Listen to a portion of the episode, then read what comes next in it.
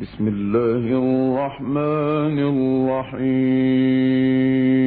السلام عليكم ورحمة الله وبركاته. بسم الله والصلاة والسلام على رسول الله صلى الله عليه وسلم. نبدأ بإذن الله عز وجل ونعود إلى مجالس سورة البقرة. المجلس الحادي عشر بإذن الله سبحانه وتعالى. وكنا توقفنا عند قول الله سبحانه وتعالى. آية 92 آه، الناس بقى تفتح المصاحف. آية 92 سورة البقرة. قول الله سبحانه وتعالى ولقد جاءكم موسى بالبينات ثم اتخذتم العجل من بعده وأنتم ظالمون. آية 92 آه، برضو كالعادة في بداية كل درس بعتذر عن طول الفواصل وبأكد إن طول الفاصل ده المفروض إن هو يساعدنا على قراءة كتب التفاسير. إحنا بنحاول يترفع كل مرة على قناة التليجرام. إيه، المقطع من مج- مجالس القرآن لفريد الأنصاري وأي تفسير تقرأوه. هحاول النهاردة برضو أحيل على بعض الأبحاث لأن هي مهمة. ويصعب إن إحنا نستقصي كل الكلام اللي بنقرأه في التفاسير أو اللي موجود في الأبحاث الخاصة ولا سيما في آيات اليوم. ولا سيما في الآية الصعبة آية آه، واتبعوا ما تتلو الشياطين. ربنا سبحانه وتعالى يفتح علينا ويسددنا وأسأل الله سبحانه وتعالى أن يسدد ألسنتنا وأن يبارك في كلامنا. طيب آه، وبرضو أيضا من الأشياء اللي بتتسبب طول الفواصل إن ال- كالعادة وده أحيانا بيبقى شيء من النعيم يعني أن المفسرين استفاضوا في الكلام في السور اللي في أول القرآن فلما تيجي تحضر سورة سورة البقرة أو ال عمران أو النساء تجد خير عظيم في التفاسير قليل من المفسرين اللي بيكمل بنفس النفس إلى آخر التفسير. يعني واحد زي ابن عاشور أو الرازي على خلاف يعني هل الرازي اللي كمله ولا لأ تجد إن قلة قليلة اللي بيكملوا بنفس النفس ده إلى آخر التفاسير. طيب. فمثلا يعني آيات اليوم في الطبري تقريبا طبعة عالم الكتب 120 آية تق... آه، 120 صفحة. يعني الآيات اللي هنشرحها اليوم طبري يعني استفاض فيها وأبدع فيها حقيقة. طيب نبدأ الآيات. قال الله سبحانه وتعالى ولقد جاءكم موسى بالبينات. كثير من أهل العلم قال إن الآيات من أول 92 و- وإحنا ماشيين يعني كده وهقول لكم لغاية فين يعني إن شاء الله. بيقولوا إن ده رد على نفس الكلمة التي قالوها وقالوا نؤمن بما أنزل علينا ويكفرون بما وراءه. فتحديدا هذه الكلمة أنهم يؤمنون بما أنزل عليهم. وربط هذه الكلمة أنهم يدعون أنهم آمنوا بما أنزل عليهم مع آمنوا بما أنزلت مصدقا لما معكم. اللي إحنا قلنا الصفحة الأولى اللي بيتم تفصيلها في كل هذه الآيات ده رد على هذه هذا ال- الاعتقاد المتوهم. هذه الكذبة هذه الخدعة التي يقولونها حينما يجابهون بدعوة النبي صلى الله عليه وسلم يقولون لا لن نؤمن بدعوة النبي صلى الله عليه وسلم ولكن نؤمن بما أنزل عليه. فالقرآن أثبت بعثة النبي صلى الله عليه وسلم أطلع النبي صلى الله عليه وسلم على أشياء وأخبار من الغيب تحداهم بالقرآن ثم أخبرهم بكذبتهم وأنهم لا يؤمنون حتى بما أنزل عليهم. ودي طريقة عظيمة في المناظرة. يعني لما أنت بتناظر واحد وبتدعي بتقول له أنا أدعي أن الإسلام الحق وهو يدعي أن دينه على الحق. فبعد أن تثبت أن الإسلام على الحق تثبت أيضا أنه لا يعرف دينه بل هو هو لا يؤمن بدينه. ولو كان يؤمن باليهودية ولو كان يؤمن بالنصرانية الحق لوصل إلى بعثة النبي صلى الله عليه وسلم ولا آمن بالنبي صلى الله عليه وسلم ولكنها محرفة وتثبت حتى أنه لم يلتزم بكتابه. وهذا ما فعله القرآن معهم رد عليهم ادعاءهم أنهم يقولون نؤمن بما أنزل عليه. وبعضهم قال أيضا أن كان في سياق تعداد نعم وكان في سياق توبيخ. فتكرار بعض القصص زي الإيتاء بالبينات زي الميثاق رفع الطور خذوا ما أتيناكم بقوة. هذه الكلمات تكررت وشرحناها قبل ذلك. لذلك كثير من المفسرين قالوا شرحنا هذه الآيات قبل ذلك. فقالوا طب ليه ليه ليه أعيدت هذه الآيات؟ وهنجد وده ملمح مهم وإحنا بنقرأ اللي حابب يقرأ معانا التفاسير يعني إن كل ما بتتأخر التفاسير زمنيا كل ما بتظهر عليهم شبهات الناس بقى الإسلام بينتشر فبتطلع شبهات. فبنجد إن كل ما بنتأخر زمنيا بتظهر شبهات يحاول المفسرون أن يجدوا لها حلا لم يتكلم عنها المتقدمون لأن هي ما كانوش شايفينها شبهة أصلا. يعني كلام الله سبحانه وتعالى بالنسبة لهم متناسق ومضطرد ما عندهمش أي شبهة. لكن أهل الباطل مع الزمان وانتشار الإسلام يطعنون في القرآن. وهيجي مثال عندنا النهارده في قول الله سبحانه وتعالى وتمنوا الموت إن كنتم صادقين إزاي إن المتقدمين ما شافوش فيها أي إشكال؟ لكن بعد كده المتأخرين حاولوا يردوا على الإشكالات التي ترد على هذه الآيات ومعظم الآيات النهارده كده. طيب فقالوا هذا التكرار لابد له من معنى. فبعضهم قال كررت هذه المعاني رفع الطور والميثاق وخذوا ما آتيناكم بقوة لأنه أنيط بها معنى زائد عما سبق. وده كتير مفسرين قال كده. من اللطائف اللي قرأتها للتيسير في المتقدم مش المتأخر إنه قال أن أعيدت هذه الآيات لأن الآيات الأولى كانت في سياق تعداد النعم. فعطف عليها ويعني كان التي الآيات التي بعدها بالعفو. أما هنا كانت في التوبيخ فلم يعطف عليها قضية العفو. والعجيب إن دايما الشبهات اللي اللي بتقال يعني على الآيات سبحان الله بتفتح ابوابا من النظر وابوابا من التدبر عجيبة لم تكن لتظهر لولا هذه الشبهات. فسبحان الله. ولقد جاءكم تأكيد أن الله سبحانه وتعالى يخبرنا أن موسى عليه السلام جاءكم بالبينات. هنلاحظ يعني كنت محتاج أقف مع كلمة بينات بس هتجيلنا برضو آيات ممكن نتكلم عليها. إن القرآن بيستعمل مصطلح البينة والآية مش مصطلح المعجزة. القرآن يستعمل مصطلح البينات والآيات ولم يستعمل مصطلح المعجزة. دي مبحث ضخم ويعني شيخ الإسلام استفاض فيه وحتى الشيخ آه، محمود شاكر في كتابه إعجاز القرآن هو لمس إن اللفظ ده لفظ متأخر لم يكن عند المتقدمين. لفظ الإعجاز ولفظ التحدي وحلل بداية ظهوره وكلام طويل. ده كان يعني ممكن يبقى موطنه أيضا مع آيات السحر. آه، لأن هناك اتكلموا على اختلاط آه، السحر بالمعجزة وهل هيحدث اختلاط. فالخلاصة دايما استعمال القرآن واستعمالات ال- الشرعية مريحة. ما بتدخلش الإنسان في نوع من ال- ال- الشبهات. ولذلك كان شيخ الإسلام بيتعامل مع الألفاظ الحادثة والألفاظ المجملة بنوع من التوقف. يعني إذا ردها مطلقا قد تحتمل نوع من الحق وإذا قبلها مطلقا قد تحتمل نوع من الباطل. فكان يميز ويفكك أي لفظ حادث. طالما اللفظ ده لم يأتي في القرآن أو في السنة لم يرد الألفاظ التي وردت في القرآن والسنة كان يقبلها لأن هي ولذلك أجمل شيء في تعليم العقائد تعليم الناس جمل القرآن والسنة. وما ورد عن صحابة النبي صلى الله عليه وسلم. وما أجمع عليه المسلمون. ده شيء طيب بيحلنا بكثير يخرجنا من كثير من الخلافات. إن إحنا يعلم عموم المسلمين يعلمون جمل الكتاب والسنة. أما الألفاظ الحادثة فكان منهج شيخ الإسلام ابن تيمية عليه رحمة الله إنه كان بيفكك هذا اللفظ الحادث ولقد جاءكم موسى بالبينات ثم اتخذتم العجلة. ابن عطية هنا بيقول معنى بيقول إن بعد ما ظهر ثم هنا في تراخي في الزمن بعد ظهور البينات ووضوحها والوضوح المفصل لهم اتخذوا العجل وده زيادة في الإنكار عليهم. وتكلف اتخاذ العجل. ثم اتخذتم العجل من بعده. قيل من بعد المجيء وقيل من بعد موسى وجاءكم الضمير بتاع الهاء من بعده وأنتم ظالمون وأنتم تضعون الحق في غير موضعه وأنتم تعلمون أنكم كاذبون. واذكروا أيضا واذ أخذنا ميثاق إحنا قلنا هنا ما جاتش اللي التقط اللقطه دي ممكن يكون حد أخذها منه النسفي صاحب التيسير. وغالب ما أجده في التيسير للنسفي هو مأخوذ من آه، الماتوريدي من قبل تأويلات أهل السنة يعني. لعلها منه يعني. فهنا بيقول ما جاتش ثم عفونا لأن هنا السياق سياق للتوبيخ وليس لتعداد النعم.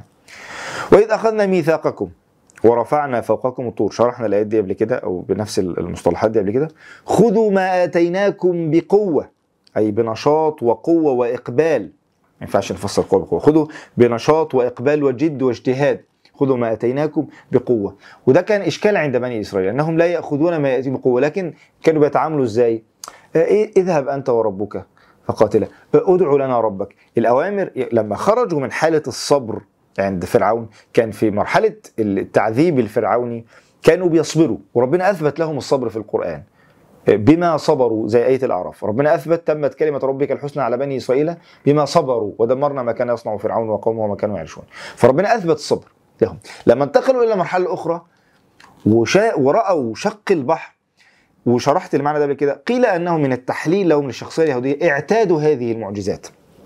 فكل حاجة خلاص اضرب بعصاك البحر طب اضرب لنا بالعصا الحجر واذهب أنت وربك فقتلا اعتادوا وتركوا ونسوا المجاهدة ودي حالة بتحدث من انتقال الإنسان من مرحلة كان فيها في حالة من الضغط والهزيمة والاستضعاف لما بينتقل إلى وده مكتوب في آه، سنن الأمم وتغيرات إزاي لما بتصل أي أمة لمرحلة التمكين إزاي بيحصل لها انهيار تاني وسنن المداولة بين الأيام. كل ده مذكور وإن أطوار الأمم لما بيحدث نوع من التمكين بيحدث نوع من الترفه فبتفقد الأمة حالة المدافعة وال- والجهاد فبتنهار مرة أخرى. ولذلك كان في القرآن والنبي صلى الله عليه وسلم التقطوا ذلك الأمر لما حدث حالة الانتقال من مكة وكان في مكة عايزين يجاهدوا. لكن لما راحوا المدينة لما قيل لهم جاهدوا ألم ترى الذين قيل لهم كفوا أيديكم أي في مكة وأقيموا الصلاة وآتوا الزكاة. فلما كتب عليهم القتال أي في المدينة إذا فريق منهم يخشون الناس كخشية الله أو أشد خشية وقالوا ربنا لما كتبت علينا القتال؟ وهم اللي كانوا طلبوا القتال في مكة. فلما انتقلوا إلى حالة المدينة حصل نوع من التخلي عن المجاهدة. فربنا دايما يقول لهم هنا خذوا ما أتيناكم بقوة واسمعوا. هنا قيل اسمعوا بمعنى أطيعوا. ليس فقط السماع. اسمعوا بمعنى أطيعوا قالوا سمعنا وعصينا. وهذه الجملة جملة محورية في السورة. سواء عصينا قالوها بلسان المقال كما قال بعضهم أو بلسان الحال كما قال بعض المفسرين. الشاهد ال- الناتج من أقوالهم وأفعالهم أنهم قالوا سمعنا وعصينا. في حين إن زي ما قلت من المحاور الرئيسية في سورة البقرة والتي ختمت بها السورة سمعنا وأطعنا. والتحذير من هذا النموذج الذي يسمع ويعي. ركز. وده ده, ده مشكلة عند اليهود. النصارى ضالين. مشكلة اليهود غير المغضوب عليهم. يعني إحنا بنقول اهدنا الصراط المستقيم. صراط الذين أنعمت عليهم. ده الهدى للمتقين. غير المغضوب عليهم. بدأت الفاتحة بهم وبدأت البقرة بهم. ولا الضالين. ثنيت ثنت الفاتحة بهم. جابت الضالين رقم اثنين. ولذلك جت في آه، سورة آل عمران السورة الثانية. مشكلة المغضوب عليهم اللي هم اليهود أنهم آه، يسمعون ويعون القول ثم يعرضون عنه. يعني بتعبير الشيخ مصطفى البحيري كنت بسمع له بيقول إيه؟ ينتقدون يعني كانوا بينتقدوا السحر وإزاي سيدنا سليمان بسحر ثم يعتقدون يتلبسون بسحر. ينتقدون ثم يعتقدون ما انتقدوا. فالشاهد إن سمعنا وعصينا ده جملة محورية في شخصية اليهود. وجاء التحذير منها. لذلك كان شعار المؤمنين في الختام والنبي صلى الله عليه وسلم غضب قال أتريدون أن تقولوا كما قال بنو إسرائيل سمعنا وعصينا قولوا سمعنا وأطعنا. يبقى سمعنا هنا كان المقصود اسمعوا أي أطيعوا. بمعنى السماع هنا بمعنى الاستجابة. زي سمع الله لمن حمد استجاب الله لمن حمد فقالوا سمعنا أنه معه الكلام وفهموا المراد زي ما ربنا قال في نفس الآيات في ال- السياق أفتطمعون أن يؤمنوا لكم وقد كان فريق منهم يسمعون كلام الله ثم يحرفونه من بعد ما عقلوه. يعني هو فهم سمع وعقل الكلام وفهمه ثم أصر إصرارا على الرفض. والتحليل النفسي اسباب الرفض بعد الوعي وبعد الفهم مذكور في السورة ما يقرب من ثلاث أسباب. أشربوا في قلوبهم العجل هيجي لنا أحرص الناس على الحياة البغي والحسد. ممكن يكون الدافع الأكبر واحد يقول إن الدافع الأكبر البغي والحسد وده المذكور. ممكن واحد يقول لا أحرص الناس على الحياة. ممكن يقول ال الانكسار لعقائد الآخرين. يعني قيل إن حب العجل ده عقيدة مستوردة. انكسروا زي بتعبير إبراهيم السكران. سلطة الثقافة الغالبة. انكسروا لهذا الأمر. فقيل مجموع ال- الأشياء التي جعلتهم يرفضون شريعتهم ويعرضوا عنها ويستبدلونها. ويستبدلون بها إن هم إيه، حب العجل أحرص الناس على حياة البغي والحسد. وكانت أشدهم قضية البغي والحسد. طيب قالوا سمعنا وعصينا. ثم أخبر الله سبحانه وتعالى أنه هذه العقيدة لم يعد لها مكان في قلوبهم بسبب حب العجل وبسبب حب الدنيا الآية اللي هتيجي بعد كده بسبب حب العجل وهنا مسألة مسألة مهمة جدا دايما بحب أتكلم عنها واستفدتها من شيخ الإسلام ابن تيمية. قضية المزاحمة شيخ الإسلام اتكلم عنها في كتاب الاستقامة. إزاي إن وأظن أنا كنت عامل درس كامل في الأمثلة التربوية عن هذا المعنى؟ أهمية أن تزاحم الشهوات والشبهات وأن الإيمان بيأتي واليقين بيأتي بصورة تدريجية. هم أشربوا في قلوبهم والإشراب المفسرون استفاضوا في شرح تغلغل الماء في جسد الإنسان وإنه بي هو اللي بيصل وكأنه يعني كأن المعنى ما قالوش المعنى بيصل إلى كل جزء وكل خلية في الإنسان وال- والثوب المشرب بصبغة معينة أو بحمرة مثلا تغلغل فيه اللون. فهذا الحب للعجل تغلغل فيهم لم يعد هناك مكان لغيره. فقال الله سبحانه وتعالى قالوا سمعنا وعصينا وكأن التفسير وكأن التفسير لأنه لم يعد مكان لطاعة كلام الله سبحانه وتعالى وأشربوا في قلوبهم العجل. شرحنا معنى الإشراب والتغلغل لهذا المعنى والعجل هنا أي حب العجل هناك محذوف يدل عليه قول بقلوبهم اشربوا في قلوبهم. فمعنى ان الإشراب لأن في قول إنه في البدن وده والله أعلم ليس هو الراجح. وأشربوا في قلوبهم لأن هناك قالوا الإشراب إشراب حسي حقيقي إنهم شربوا ماء في ال- العجل لما نسف وكان من ذهب.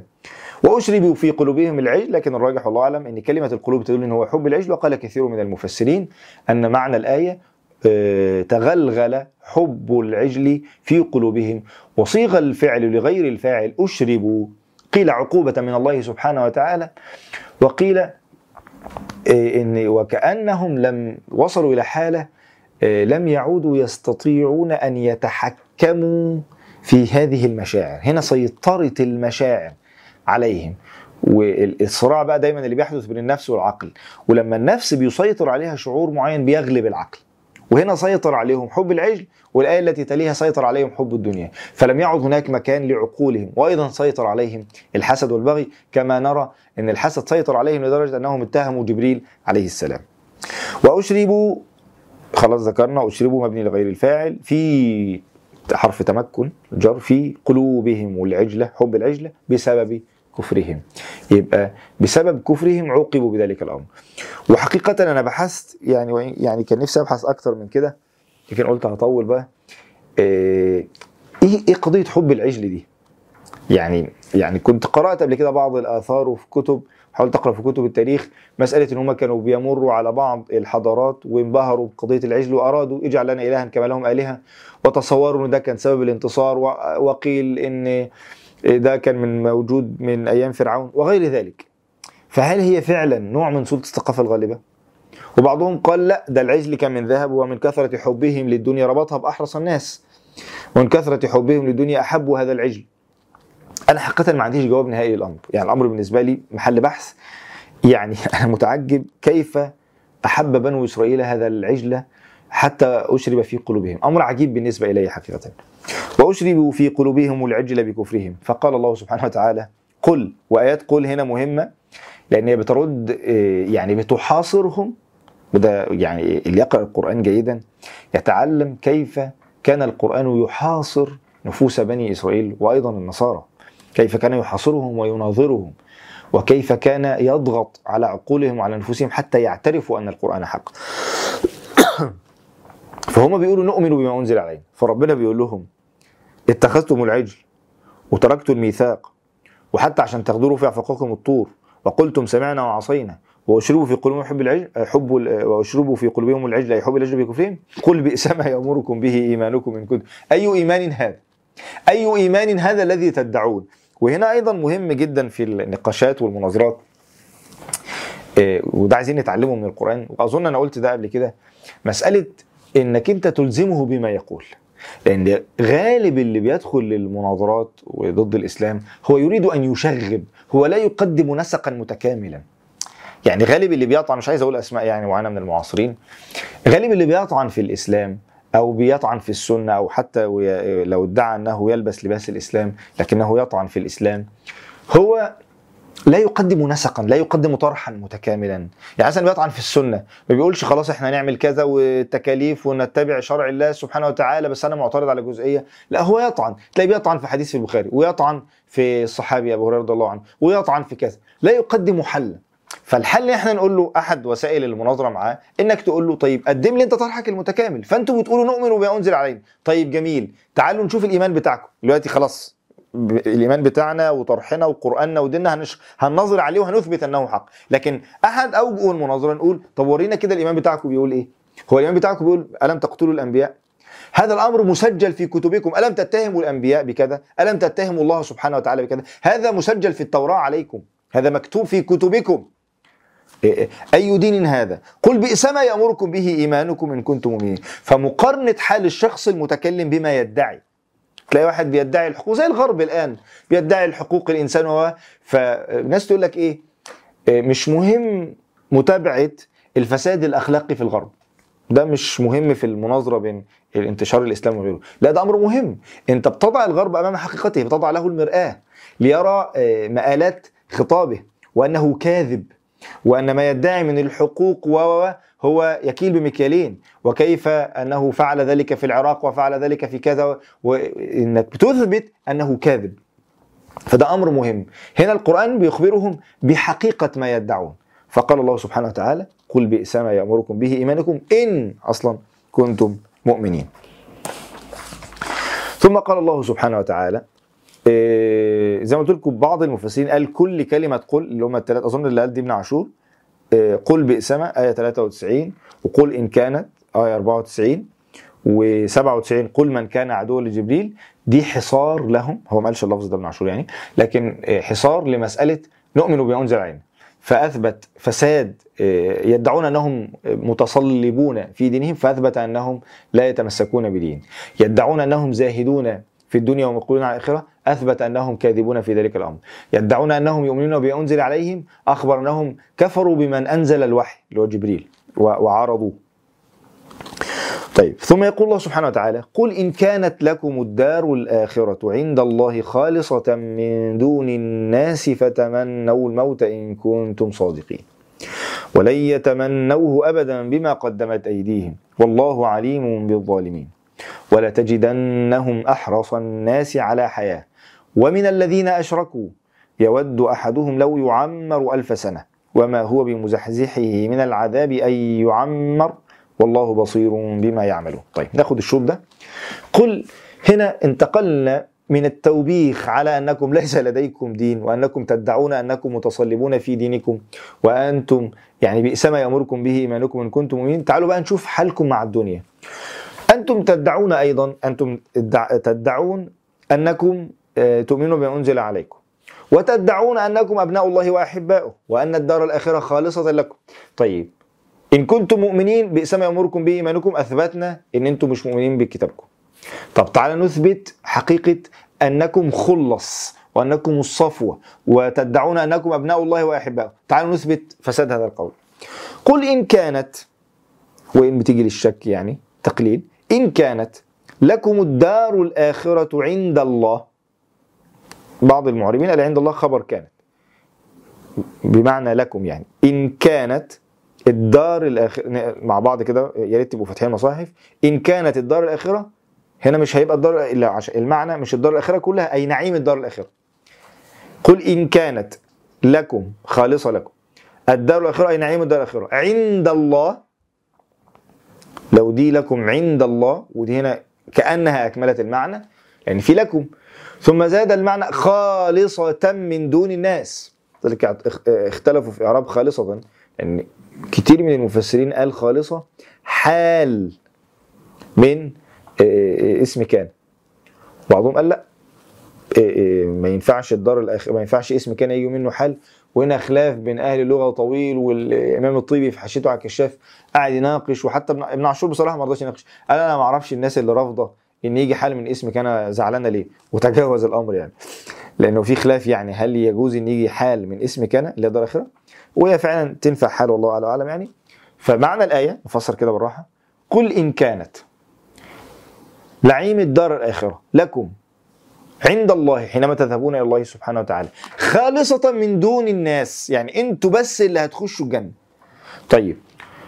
هم دلوقتي قالوا حاجتين في السؤال قالوا حاجتين عموما في القرآن. أبناء الله وأحباؤه ولن يدخل الجنة إلا من كان هودا أو نصارى. رأي جمهور المفسرين إن لن يدخل الجنة إلا من كان هودا نصارى. معناها قال اليهود لن يدخل الجنة إلا من كان هودا وقال النصارى لن يدخل الجنة إلا من كان نصارى. خلاص وهنذكر دي لما نجي لها إن شاء الله. فمعنى الآيتين كده واحد إن اليهود شايفين نفسهم هم بس اللي هيخشوا الجنة مش أي حد تاني ولا النصارى. يبقى على القول ده إن الناس هنا على الإطلاق على العموم. يبقى اليهود بيقولوا إحنا بس لينا الدار الآخرة وبمجرد ما هنموت هنخش الجنة مباشرة لأننا أبناء الله وأحباؤه. خلاص؟ طبعا هم إلا طائفة قالوا أو مش إلا طائفة هم بيقولوا برضو إن هم هيعذبوا أيام معينة ثابتة. فهو خلاص الباكج عندهم هيعذبوا أيام معدودات وبعد كده هيخشوا الجنة. تمام؟ في ناس قالت لأ ده هم برضو بيروا إن المسلمين بس هم اللي مش هيخشوا الجنة. وكانوا بيناظروا فقالوا الناس هنا المقصود بها أصحاب محمد صلى الله عليه وسلم. لفظ عام أريد به الخصوص. لكن خلينا على المعنى يبقى نفسر الآية. قل يا محمد صلى الله عليه وسلم لهؤلاء الذين يدعون أنهم أبناء الله وأحباؤه وأنهم يدخلون الجنة. قل لهم إن كانت لكم الدار الآخرة أي نعيم الدار الآخرة عند الله خالصة لكم من دون عموم الناس فتمنوا الموت إن كنتم صادقين. لو لو المعتقد ده حقيقي أثبتوا لنا حقيقة هذا المعتقد. قلتم لنا نؤمن بما أنزل علينا فأثبتنا لكم أنكم تكفرون بما أنزل عليكم. قلتم لنا نحن أبناء الله وأحباؤه وأنكم ستدخلوا الجنة. ونحن الآن نثبت لكم كذب هذا الادعاء. إزاي؟ فتمنوا الموت إن كنتم صادقين. فلم يتمنوا الموت. خلاص؟ خافوا. وذكر آثار يعني فيها ضعف أو مرفوعة أو موقوفة إن لو كانوا تمنوا الموت لماتوا. وخافوا إنهم يتمنوا الموت. المعنى الأشهر عند عموم المفسرين وذكروا الطبري وغيره والمعنى الأشهر اللي اختاروا عموم المفسرين وما كانش فيه إشكال عند عموم المفسرين إن معنى فتمنوا الموت أطلبوا الموت. إن النبي صلى الله عليه وسلم بيقول لهم لو أنتوا مش أنتوا بتقولوا أنتوا ابناء الله حبوا ما تتمنى الموت، حد طويل يخش الجنة ما تتمنى الموت. فرفضوا وأخبر الله سبحانه وتعالى سبب رفضهم أنهم من حرصهم على الدنيا رفضوا. الآية اللي بعدها ولن يتمنوه ابدا بما قدمت ايديهم والله عليم بالظالمين ولا تجدنهم أحرص الناس على الحياة ابن كثير وغيره وحتى أنا وجدت الاشكال ده استشكله النسفي في التيسير وغيره قبله قالوا طب ما ممكن هم يقولوا اليهود يردوا على ال... هو هم الأول اتحصروا قالوا نؤمن انزل علينا أثبتنا إن هم كذبوا في الأمر ده. ففعلا في الأول يعني إيه اتثبتوا. نيجي هنا ممكن يردوا علينا يقولوا إيه؟ طب ما أنتوا مسلمين وبتقولوا أنتوا مسلمين وفي منكم لا تتمنوا الموت. ليه؟ خلاص. ابن كثير خرج من هذا الإشكال بطريقة قال ومروي عن بعض السلف قال ليس معنى الآية فتمنوا الموت أي يطلبوا الموت. معنى الآية أي فلنتباهل على الموت زي آية المباهلة اللي جت في النصارى. فحصل دعوة للمباهلة مع اليهود في سورة البقرة ودعوة للمباهلة مع النصارى في سورة آل عمران. وفي كلتا الحالتين لم يباهل أحد وخافوا. فهنا فتمنوا الموت يعني تعالوا ندعي على الكاذب بالموت. فخافوا ولم يتمنوا الموت. وهنا هيقابلنا إشكال هل معنى المباهلة في معنى التمني ولا لأ؟ وقالوا التمني معنى السؤال. وقيل هناك إن ده كان أي تحدي وإن وكانت تظهر معجزة النبي صلى الله عليه وسلم. فلو تمنوا الموت لماتوا من ساعتهم فخافوا. فلما صرفوا عن هذا الأمر فقالوا ده أثبتوا إن دي معجزة. ده اللي حاول يرد على ان هي بمعنى التمني العادي وحتى الطبري يعني إيه وكأنه مال يعني قال تمنوا الموت المعنى العام المشهور وذكر معنى بس ما ما ذكرش لفظ المباهلة يعني. جاب سيرة النصارى آية النصارى اللي موجودة في آل عمران. فالخلاصة كلا المعنيين واضح لكن ابن كثير اعترض ورد القول اللي رجح اللي ذكره الطبري ورجح إن هنا بمعنى المباهلة للخروج من هذا الإشكال. وأنا شايف إن ممكن الأمر ما فيهوش فيه إشكال. النبي صلى الله عليه وسلم تحداهم وهم خافوا ورفضوا التحدي. لأن برضو يا جماعة ال ال ال النقاش مش مش مش كل نقطة لوحدها مش نقاش هندسي يعني. ما هو دلوقتي فشلوا يعني الآيات بتحاصرهم. مش فقط هذه الآية إذا لم يتمنوا قالوا نحن على الحق. لا هي الآية القرآن بيسرد مجموعة من الآيات. وده معنى الآية أو البينة مش مجرد معجزة معينة. طيب. ثم قال الله سبحانه وتعالى فتمنوا الموت إن كنتم صادقين ورفضوا. وخافوا ولم يتمنوا الموت. وأثبت الله سبحانه وتعالى أنه لن لن يتمنوه أبدا بما قدمت أيديهم أي بسبب ما يعلمون من معاصيهم. لأن إحنا قلنا يا جماعة اليهود أثبت القرآن انهم يعلمون ثم يعرضون. قالوا سمعنا وعصينا. دول المغضوب عليهم. أفتطمعون أن يؤمنوا لكم وقد كان فريق منهم يسمعون كلام الله ثم يحرفونه من بعد ما عقلوا فكل هذه الأمور جعلتهم لا يتمنون الموت. أو حتى على اعتقادهم أنهم سيعذبون بعض أيام. ولن يتمنوه أبدا بما قدمت أيديهم والله عليم بالظالمين.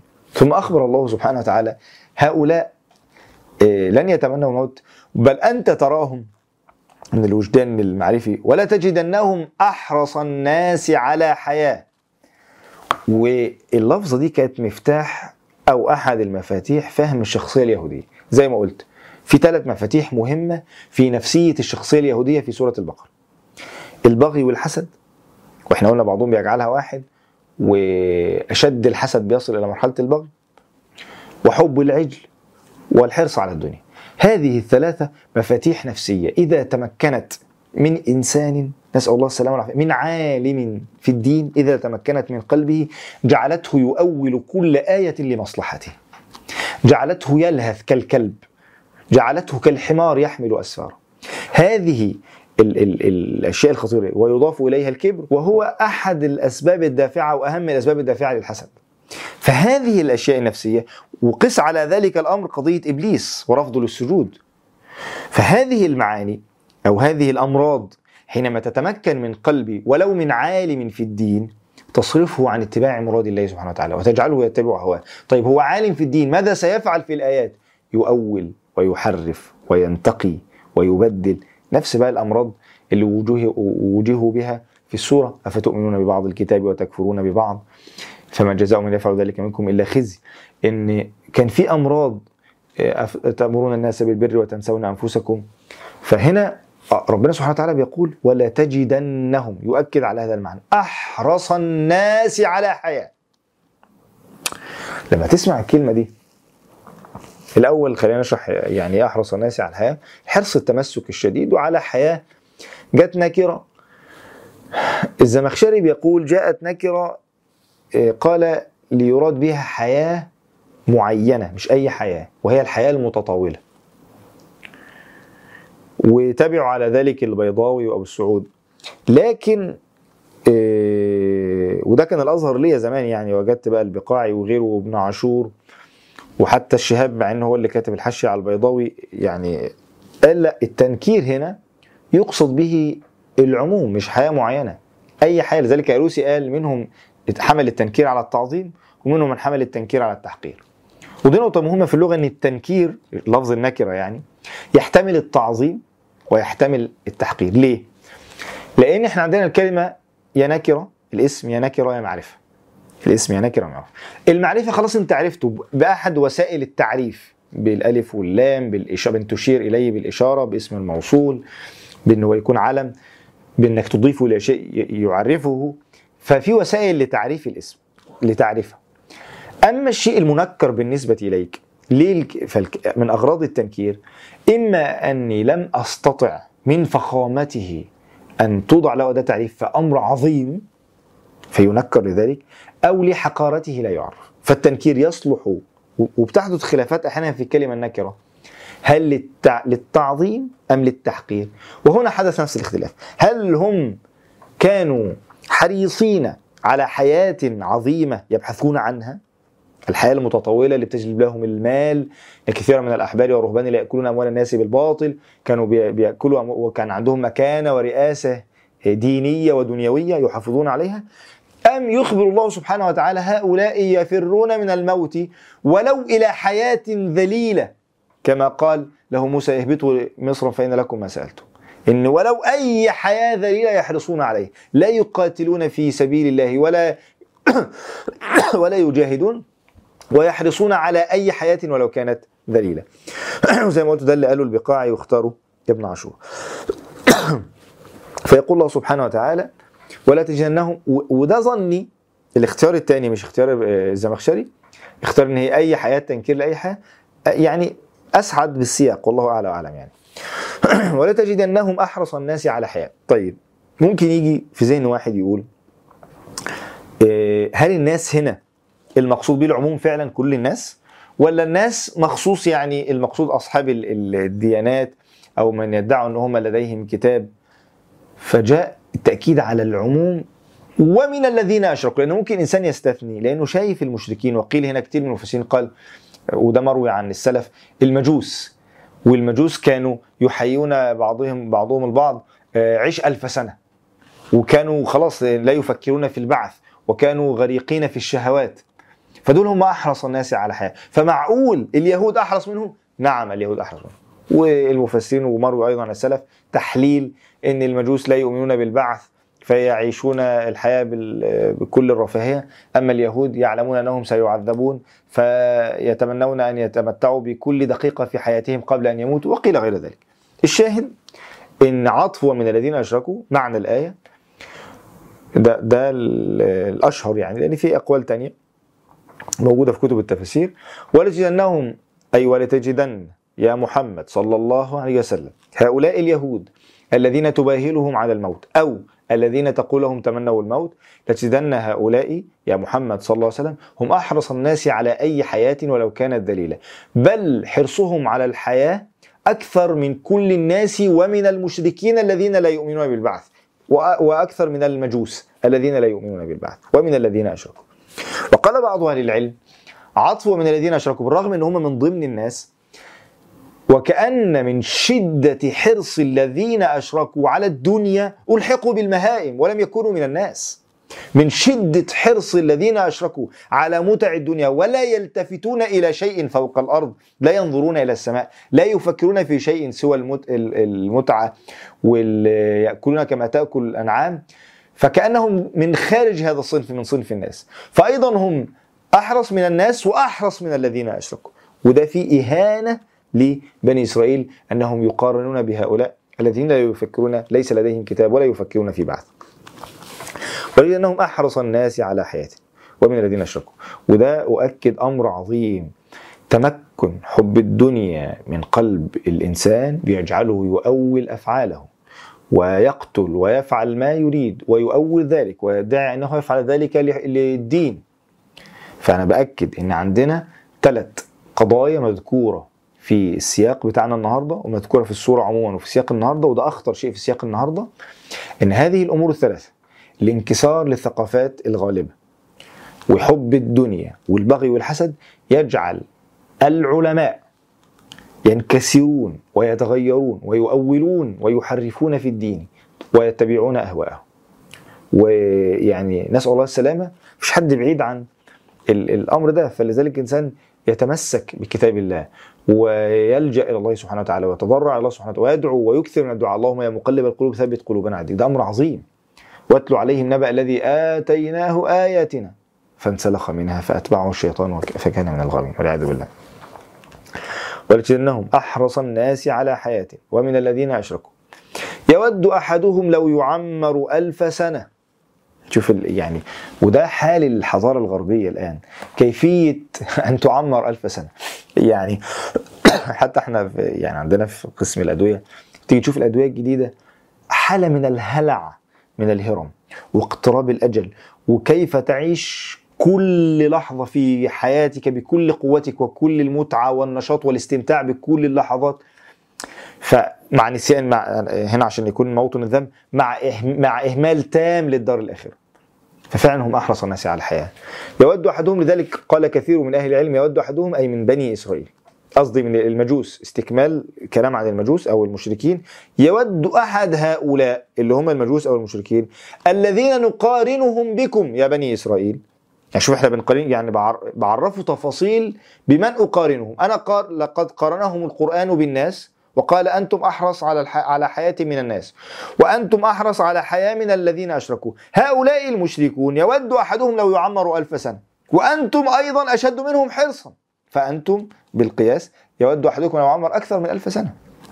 ثم كانت النتيجة لهم ولكم وما هو بمزحزحه من العذاب أن يعمر. والله بصير بما يود أحدهم قيل المجوس والمشركون ده عليه أغلب يعني كلام السلف. وقيل اليهود وده أنا حتى لقيت البغوي ذكروا مش مش ما, ما نسيت أراجع واخدها من الوحيد ولا لأ. يعني قصدي واخدها من الثعلبي ولا لأ. إيه، قول إن ده اليهود وحتى ابن كثير وجدت في يعني مع إن ما كانتش موجودة في نسخة ببص في نسخة تانية لقيت في إضافة كده إيه، في إحدى النسخ قال ابن كثير هذا أشبه بالسياق إن ينفع إن هي تبقى اليهود يعني. يود أحدهم ايا كان بقى هو من بني إسرائيل أو المجوسي المشرك لو يعمر ألف سنة والألف هنا لا يقصد بها الألف عددا العدد الكبير. وزي ما قلت ده, الآن امنيه الحضارة الغربية إنه ينسى الموت. و و ولا يذكر أحد ويتمنى أن يعيش ألف سنة يأكل كما تأكل الأنعام. ثم الصدمة وما هو بمزحزحه من العذاب أن يعمر؟ آه، هو فيها ثلاث أقوال. معلش أنا عارف إن القضايا اللغوية بتعمل مشاكل. هو إما ضمير عماد وده اختاره الطبري ويعني مش مش مهم مش عارف اشرح لكم يعني إيه ضمير عماد مش مهم يعني. آه، أو بعض أهل اللغة قال لا ما ينفعش يبقى ضمير عماد أمال هو دي بتعود على إيه؟ قالوا إما التعمير وما التعمير بمزحزحه من العذاب ثم فصل هذا الضمير هو بمعنى أن يعمر أو وما أحدهم بمزحزحه من العذاب أن يعمر. يبقى وما أحدهم بمزحزحه أو وما التعمير وده لو فصلنا ضمير العماد هيبقى أشبه بالقول ده وده اللي فسره الطبري قال وما التعمير بمزحزحه من العذاب فأنت إيه، ولو حطينا ال- التعمير هنا وقسنا عليها إيه، وما المتع بمزحزحه من العذاب أي عمر وما الرفاهية والسعادة. قال النبي صلى الله عليه وسلم يؤتى بأنعم أهل الأرض يوم القيامة. ثم يغمس غم غمسة واحدة في النار. ثم يقال له هل ذقت نعيما قط؟ يقول لا والله يا رب. وما هو بمزحزحه من العذاب أن يعمر والله بصير بما يعملون. طيب نيجي بعد كده للشوط اللي بعده. قل من كان عدوا إحنا خلصنا نؤمن بما انزل علينا وأثبتنا إن هم كذابين. وخلصنا نحن أبناء الله يحبه أثبتنا إن هم كذابين. تعال نشوف بقى مسألة الحسد والبغي وصلهم لغاية فين.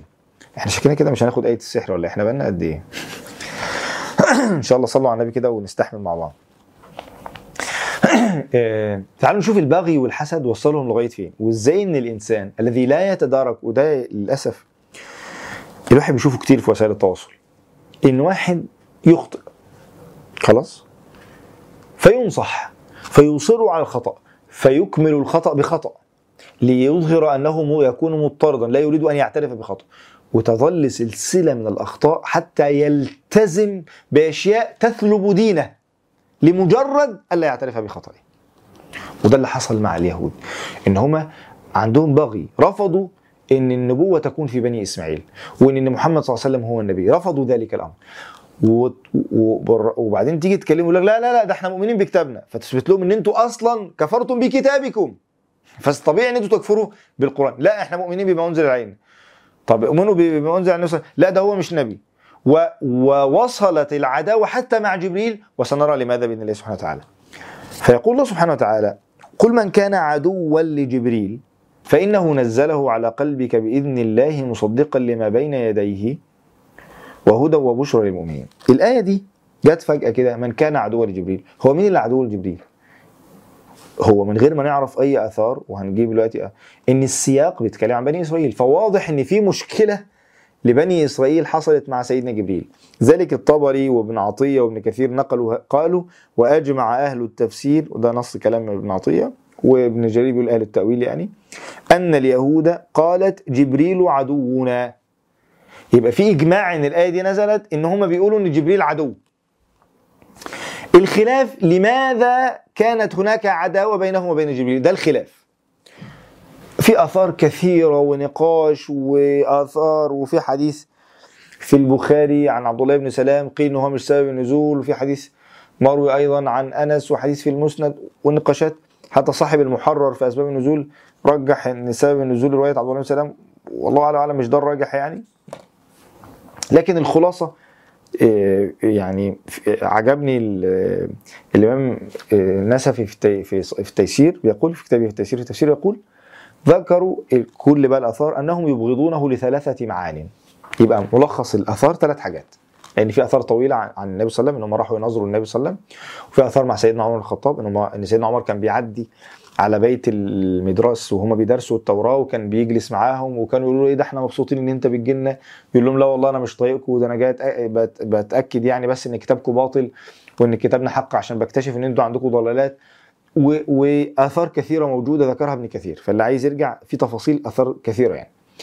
ملخص الآثار التي وردت أنهم سواء صحيحة أو ضعيفة سواء عن الصحابة أو عن التابعين أو عن تابع التابعين لثلاث معاني إن العداوة كانت ثلاث أسباب. أول سبب أنهم قالوا أن جبريل وده الأشهر والأكثر أن جبريل عليه السلام ينزل بالعذاب ولا ينزل بالرحمه قالوا لا لا لا ده هذا ينزل بالعذاب. فإنه عدونا وميكائيل ينزل بالقطر والمطر ده هو ينزل بالرحمة هذا هو ولينا. أما جبريل فهو عدونا. ليه؟ لأنه بينزل بالعذاب. ده الأول خد بالك.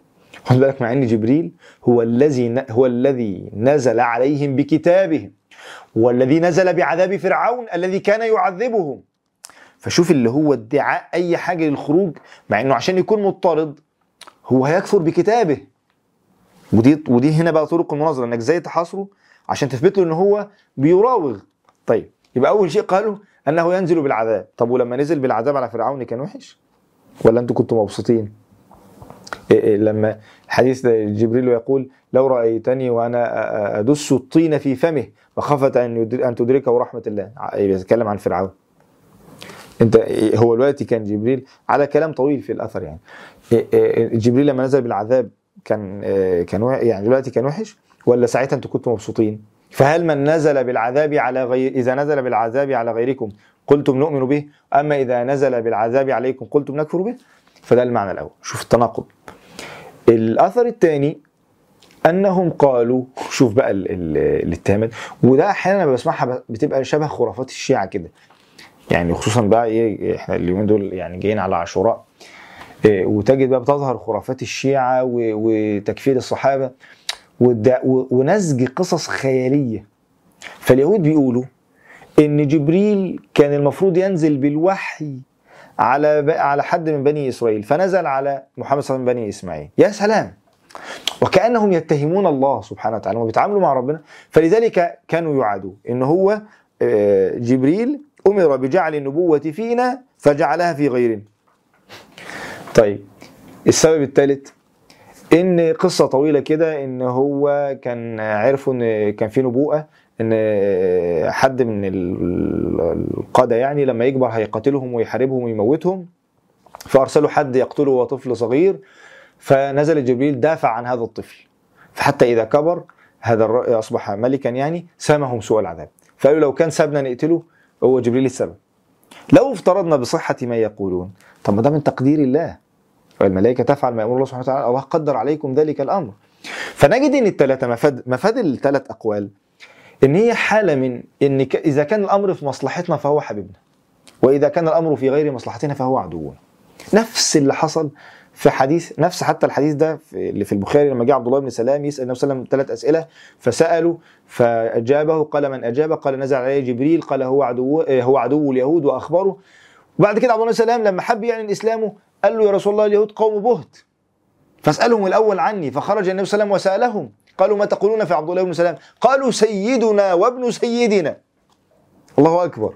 طيب اطلع عبد الله بن سلام. فقال أشهد أن لا إلا الله رسول الله. قالوا عدونا وسفيهنا وابن سفيهنا هو كده سيدنا جبريل ينزل بالتوراة على سيدنا موسى ويعذب فرعون يقولوا ده حبيبنا هذا ولينا. ينزل بالوحي على النبي صلى الله عليه وسلم يقول هذا عدونا. ينزل بالعذاب عليهم ويسومهم سوء العذاب لأنهم أعرضوا عن دين الله سبحانه وتعالى يقولون هذا عدونا. فالولاء والبراء ركزوا ليس على مصلحة الإنسان ولكن على دين الله. وده خطر مهم جدا ومنتشر يعني بينتشر بيننا إن إحنا حتى كثير من بعض الطوائف والجماعات والأرباب المذاهب وأتباع المشايخ أنه يوالي ويعادي على المصلحة. على مصلحته لا على دين الله سبحانه وتعالى. فتجد فلان مثلا فلان من الناس هذا هذا الرجل هو سيء الخلق مثلا بذيء اللسان لا ترتضي ديانته. ثم إذا وقف في صفك يرد على أعدائك تبجله وتفخمه وتثني عليه. فإذا انقلب عليك قلت إنه بذيء اللسان وهو سيء الخلق ورقيق الديانة. آه آلآن فتجد أن الولاء والبراء على حسب مصلحة. من يقدم مصلحتي أنا أنا أفخمه وأواليه. ومن يعاديني الولاء والبراء يكون على الإسلام. وأن الدين مت... يعني متشابك الكل مترابط. يعني عشان كده الايه اللي بعدها من كان عدوا لله وملائكته ورسله وجبريل وميكائيل. قضية ترابط. يعني لو انت. بتوالي نبي وبتكفر بنبي انت بتكفر بكل هذا. لو انت بتوالي أحد الملائكة وتكفر بأحد الملائكة انت بتكفر بكل هذا. الكل مترابط. لذلك في صياغة طويلة ممكن ترجعوا لها للطبري في شرح الآية دي إن العداوة والولاء الكل مترابط. فمن عاد جبريل فقد عاد الله وملائكته ومن عاد ميكائيل فقد عاد. هو من عاد النبي صلى الله عليه وسلم بيقول قال الله سبحانه وتعالى في الحديث القدسي من عاد لي وليا فقد أذنته بالحرب. فمهم الولاء وده أيضا نقطة مهمة هنا خطورة التعصب لطائفة معينة وخطورة التعصب لمسألة الدول. أنت المفروض ولائك لعموم المسلمين الإسلام حينما جاء لم يرفض أي انتماء لم يقوض ولم يعني يعني إيه يفتت أي انتماءات. لا جاء الإسلام بجعل انتماء أعلى من كل الانتماءات. أنا شرحت ده قريبا. وكنت بقول في درس أظن القلب السليم في امثله التربوية قول الله سبحانه وتعالى قل إن كان أباؤكم وأبناؤكم وإخوانكم وأزواجكم وعشيرتكم واموال اقترفتموها وتجارة تخشون كسادها ومساكن ترضونها أحب أفعل تفضيل. هنا أحب. طبيعي إن أنت يكون عندك هذه الانتماءات. القضية إيه اللي فوق إيه اللي عليه الولاء والبراء لما بيحدث الخلافات. فانقسام الدول الإسلامية الآن والإنسان يحب وطنه ده أمر فطري. لكن أن يجعل هذا هو معيار الولاء ومن الحاجات العجيبة جدا المنتشرة. تجد مثلا معلش ده استطراد سريع كده. تجد يحدث فاجعه ومصيبة وتعدي لشرع الله سبحانه وتعالى في إحدى الدول. ماشي؟ ركزوا معايا. تقوم يحدث في إحدى الدول مصيبة وانتهاك لحرمات الله ومنكر ينتشر. فيقوم أحد العلماء وليس من هذه الدولة من خارج من دولة أخرى ينتقد ما يحدث في هذه الدولة. فيقوم عليه افراد هذه الدولة يقولون ما لك ولنا أنا؟ أدافع عن دين الله. القضية ليست خاصة ببلدكم أو بغيركم. بل لابد أن تشكرون هذا الرجل أن قام بهذا الأمر. قد لا يستطيع علماء هذا البلد لأي ظرف من الظروف ألا يبينوا فهو رفع عنكم الإثم هو قام بهذا الفرض عنكم. فبدلا من أن تشكروه تعادوه. فهنا مهم من القضية تحرير محل الولاء والبراء. فقال الله سبحانه وتعالى ده ده شرح الآيتين. تعالوا نفصل بقى. ده شرح المجمل. تعالوا ناخد الكلام بالتفصيل. قل من كان عدوا لجبريل. وقلنا أسباب العداوة اللي ذكرت في الآثار ثلاثة. فإنه و... و...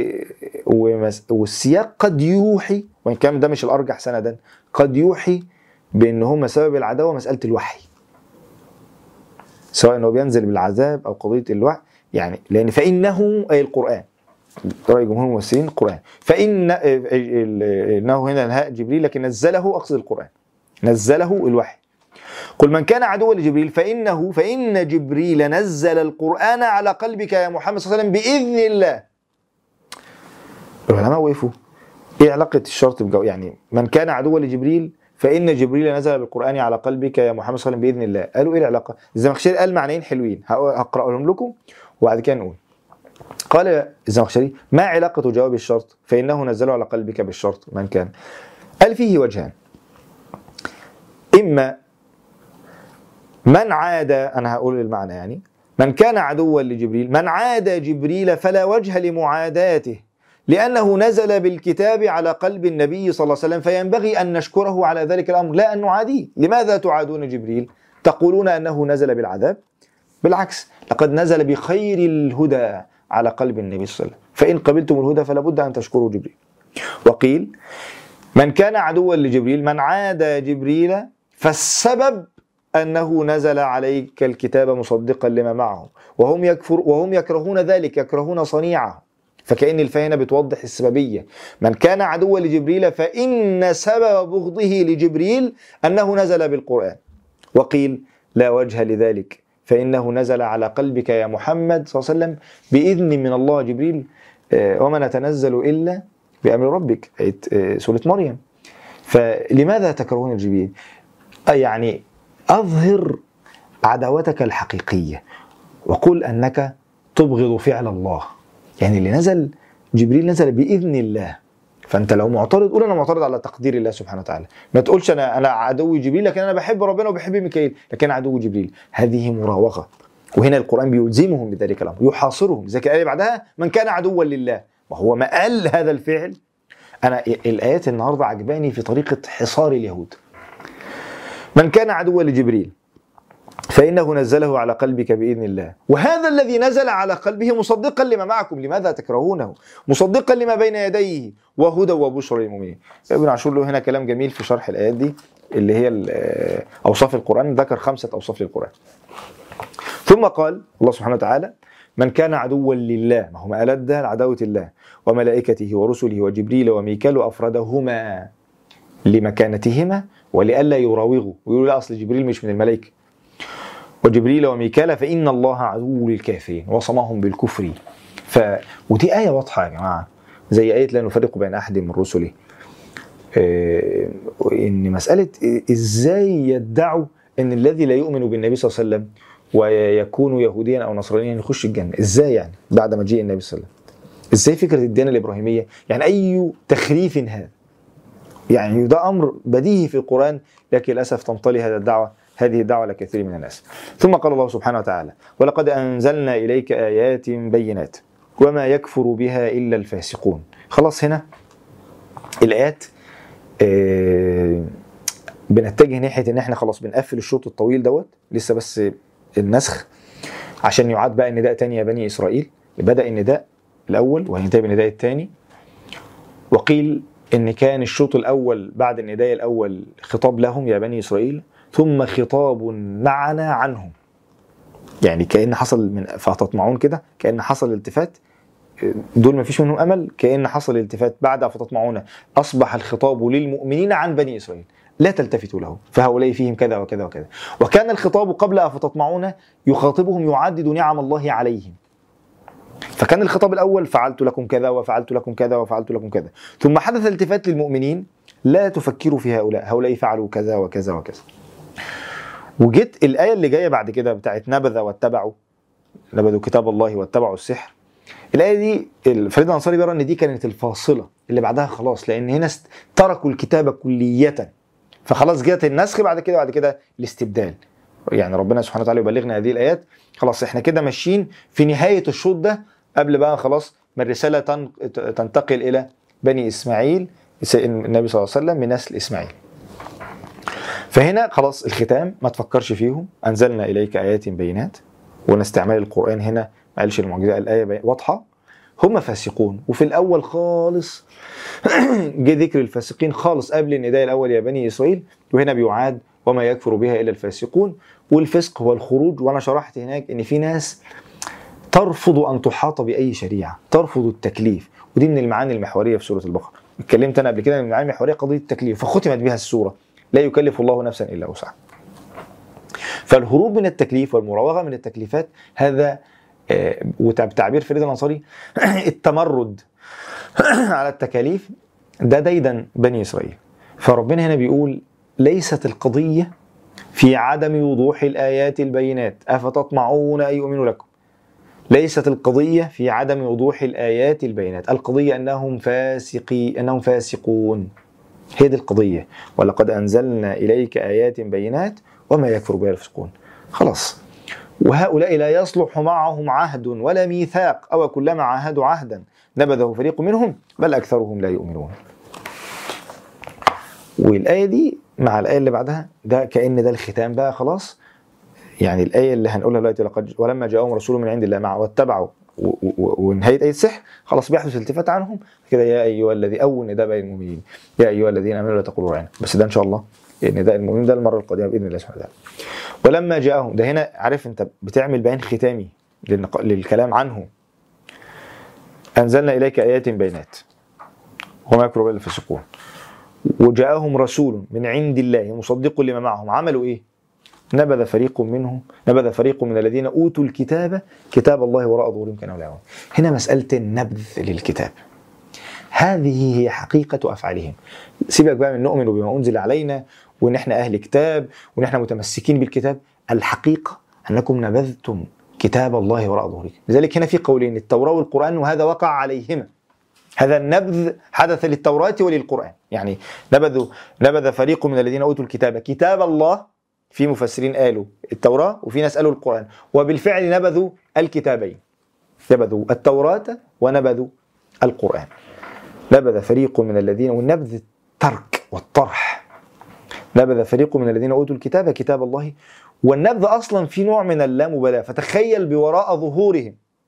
والوراء أصلا في معنى الخلف. فكأنها وراء وراء.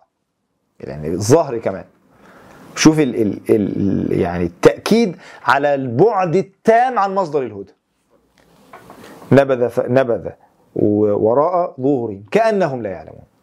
طيب. هم أهل كتاب والكتاب هو مصدر الرئاسة ومصدر السلطان. الناس تخضع عموم الناس يخضعون إما للسلطة الدينية أو للسلطة الدنيوية. عموم الناس يخضع للسلطان الديني وللسلطان الدنيوي. ولذلك يكون التنافس في السلطان الديني والسلطان الدنيوي.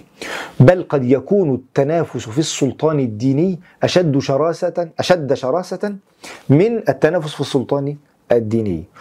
ولذلك دائما ما أنصح بتكرار قراءة رسالة حديث شرح حديث ما ذئبان جائعان للإمام ابن رجب.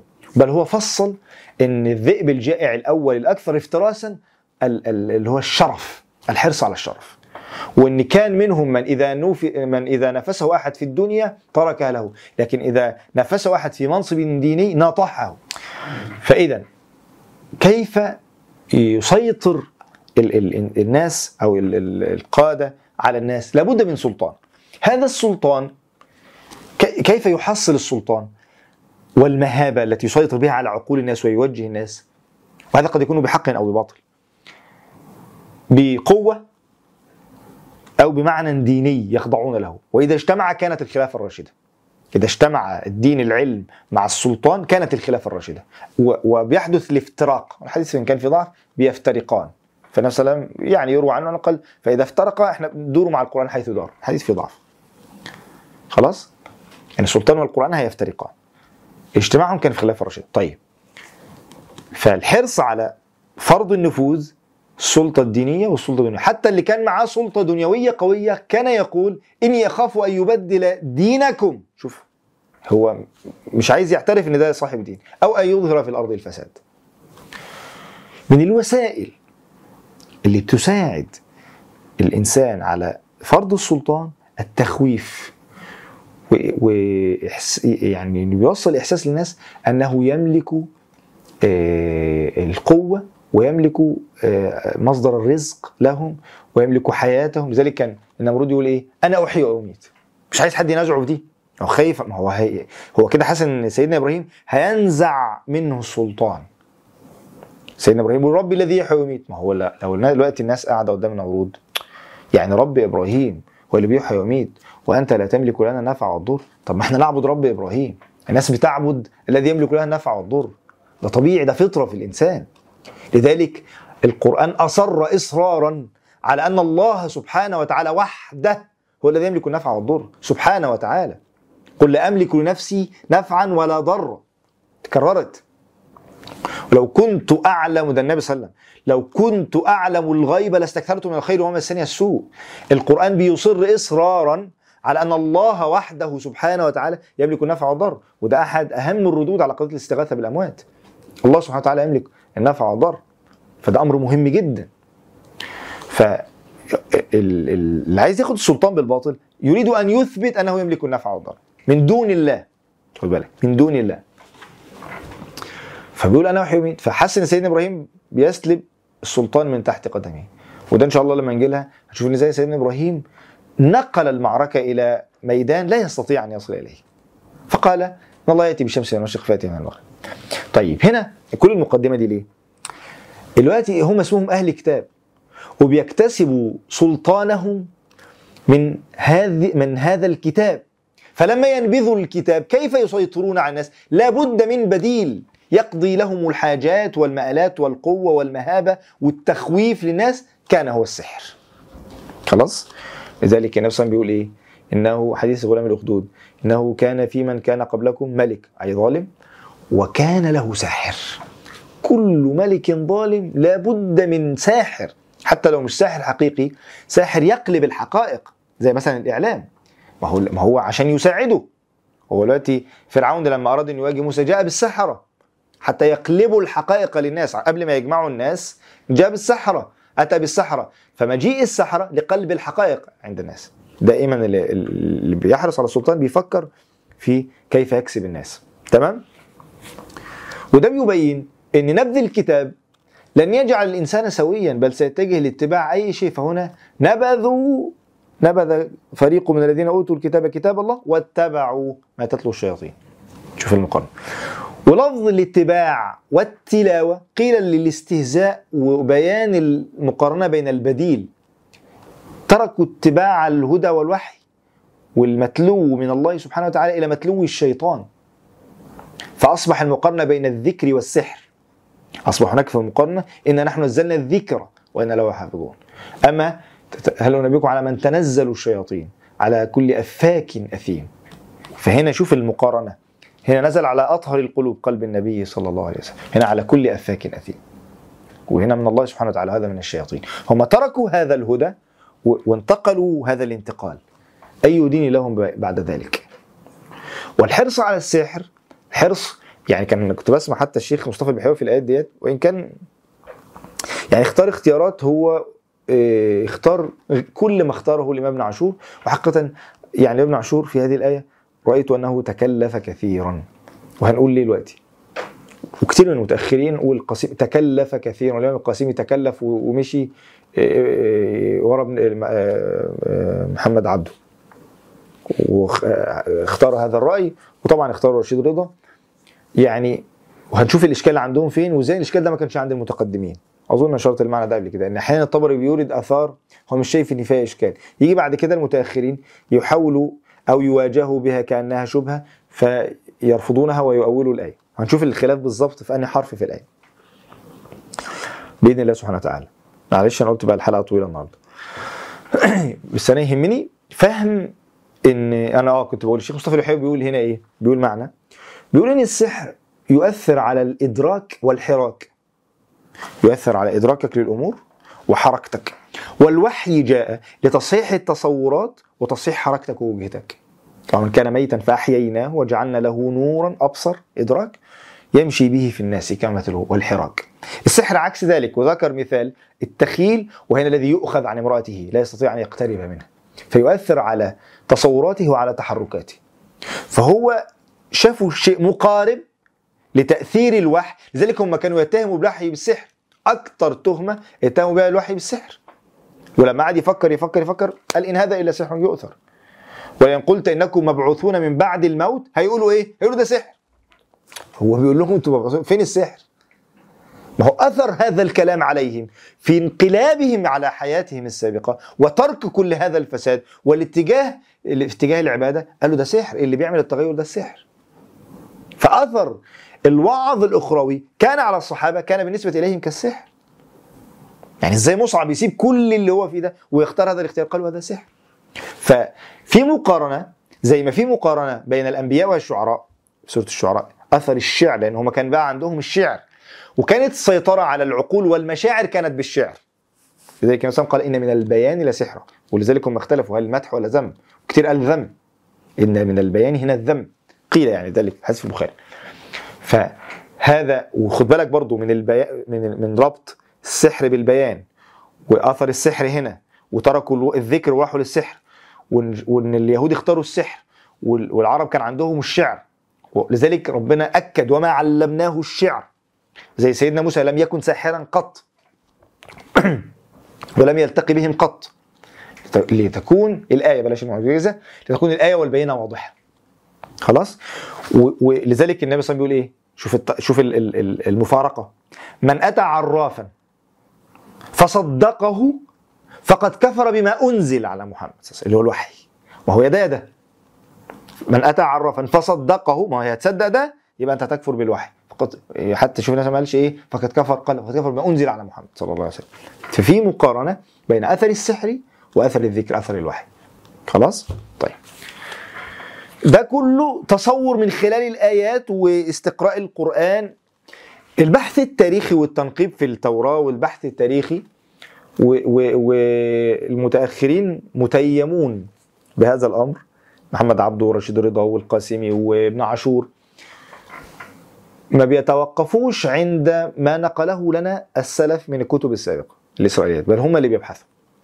وده محل بحث وده ممكن يكون بحث جيد لمن في أصول التفسير اللي عايز يبحث المسألة دي هل يجوز للمعاصرين بعد كنت بدرس المسألة دي مع أحد إخواني يعني المهتمين بالتفسير هل يجوز للمعاصرين بعد انتشار وسائل ال ال النقد العلمي والنقد الكتابي للكت- للكتب اللي بتسمى الكتب ال- الكتاب المقدس وظهور مخطوطات هل يجوز الرجوع إلى كتبهم والاستعانة بها كما فعل المتقدمون؟ ولا لا؟ يعني ابن عاشور بيعمل كده والبقاعي يعني من المتقدمين شوية يعني. آه، البقاعي و يعني أحيانا الرازي لكن ابن عاشور مكثر من ذلك. وأنا أحيانا براجع وراه يعني ببحث بجيب نسخة كده من الكتاب المقدس عن ببحث ألاقي فعلا نقل نقل صحيح. لأن أنا كنت بقرأ ل اسمه كتاب الدراسات في اليهودية والنصرانية اللي هو محمد عظمي فعلا في نصوص مهمة فادتني جدا في فهم السياق اللي حصل. كل ده أنا بقوله ليه؟ بقول أنا كنت عايز أفهم إيه قضية السحر مع سيدنا سليمان.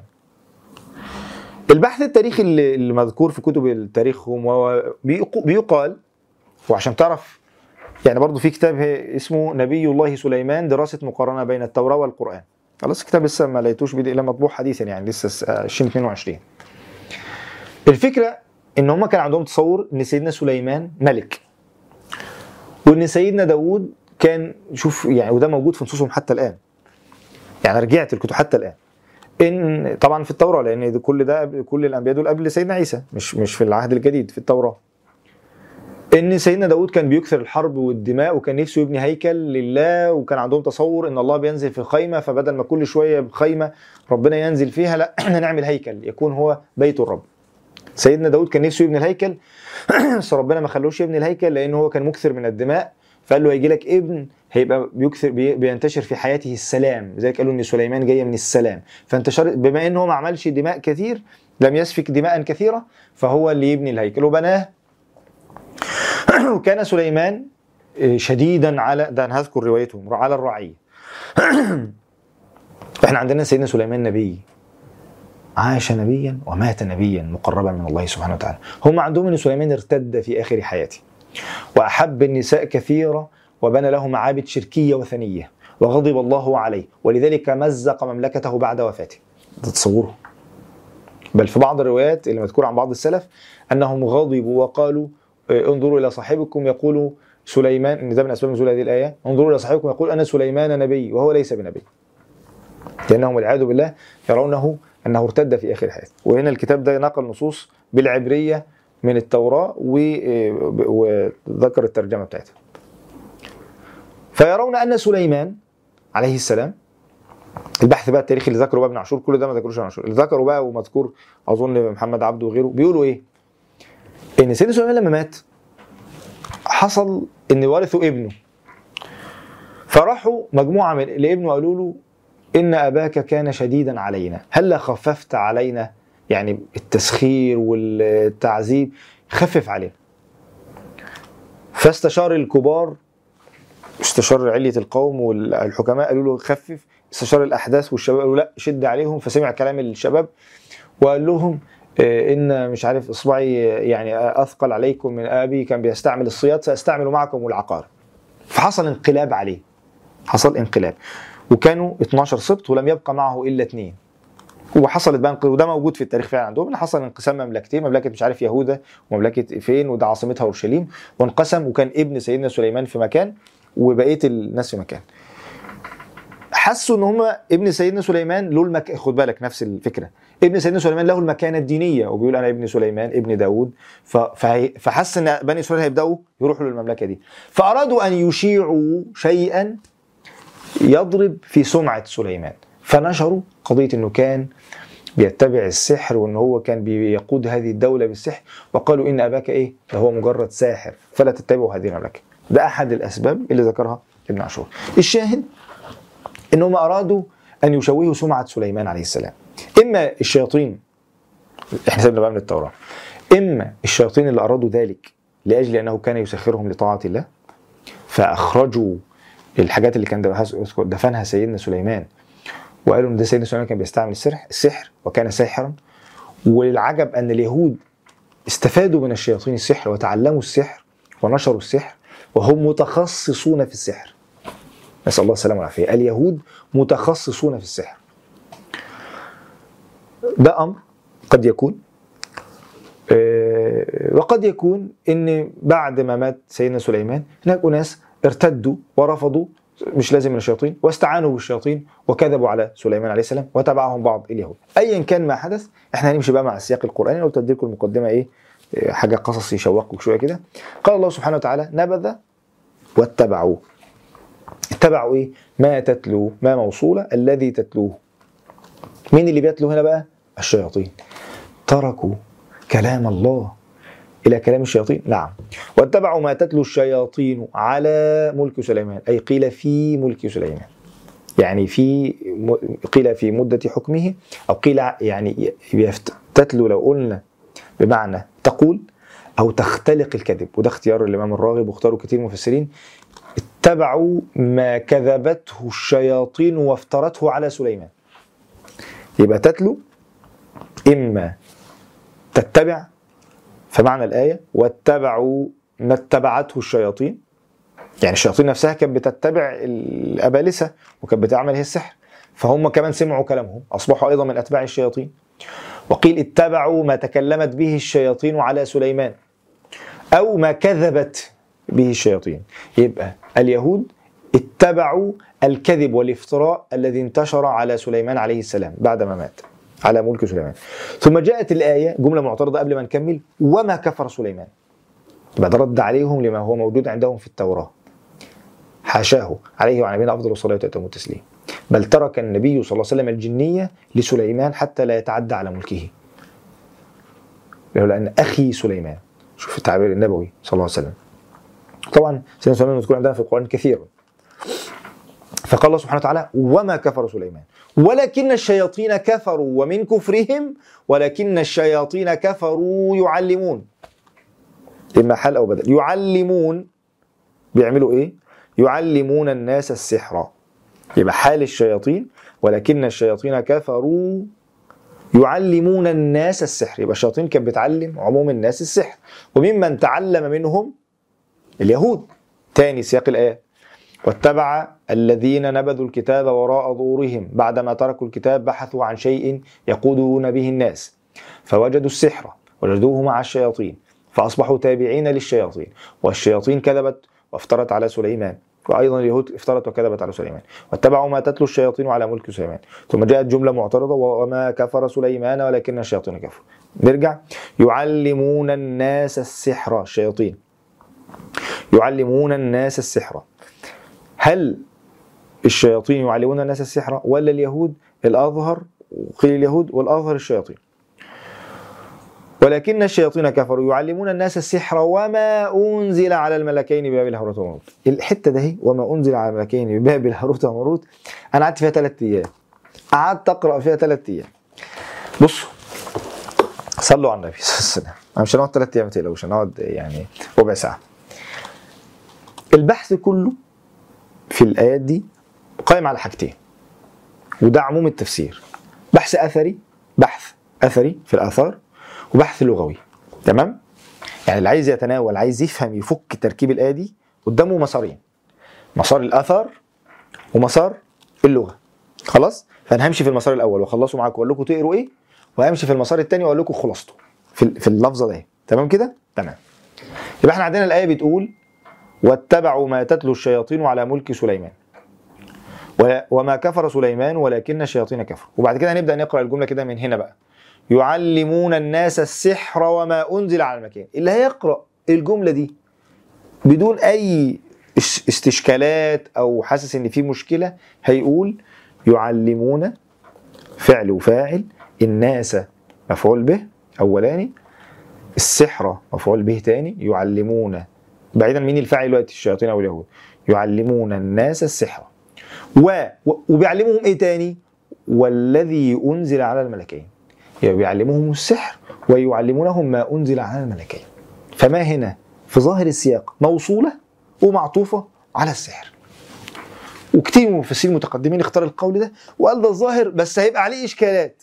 قالوا إزاي وإزاي ينزل على الملكين سحر ومعقول ربنا يفتن الناس؟ وهنشوف دلوقتي ال- القصة اللي حصلت. وإيه سبب القصة وليه ملكين علموا السحر؟ تمام؟ ده الإشكال.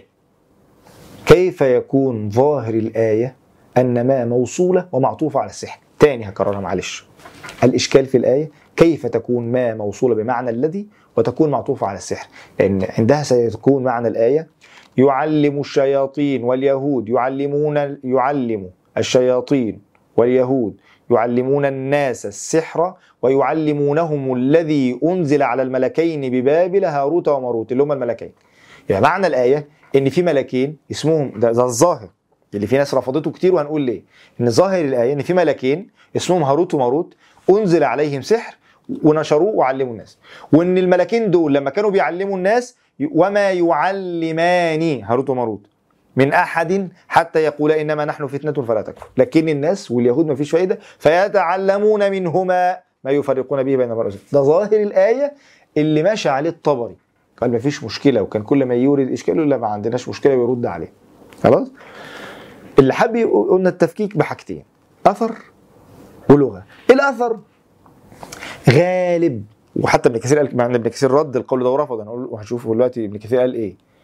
الغالب المروي عن السلف آه على ظاهر الآية إن ما موصولة وإن في ملكين اسمهم هاروت وماروت وكانوا بيعلموا الناس السحر. ليه في ملكين اسمهم هاروت بيعلمونا السحر؟ خلي ده دلوقتي. إن شاء الله أفتكر إجابة السؤال ده. بس دلوقتي أنا بعمل إيه؟ أنا في البحث في البحث الإيه؟ الأثري. غالب ما ورد عن السلف كده. فجه حد قال لا أو مش جه حد يعني بعض المفسرين قال لا.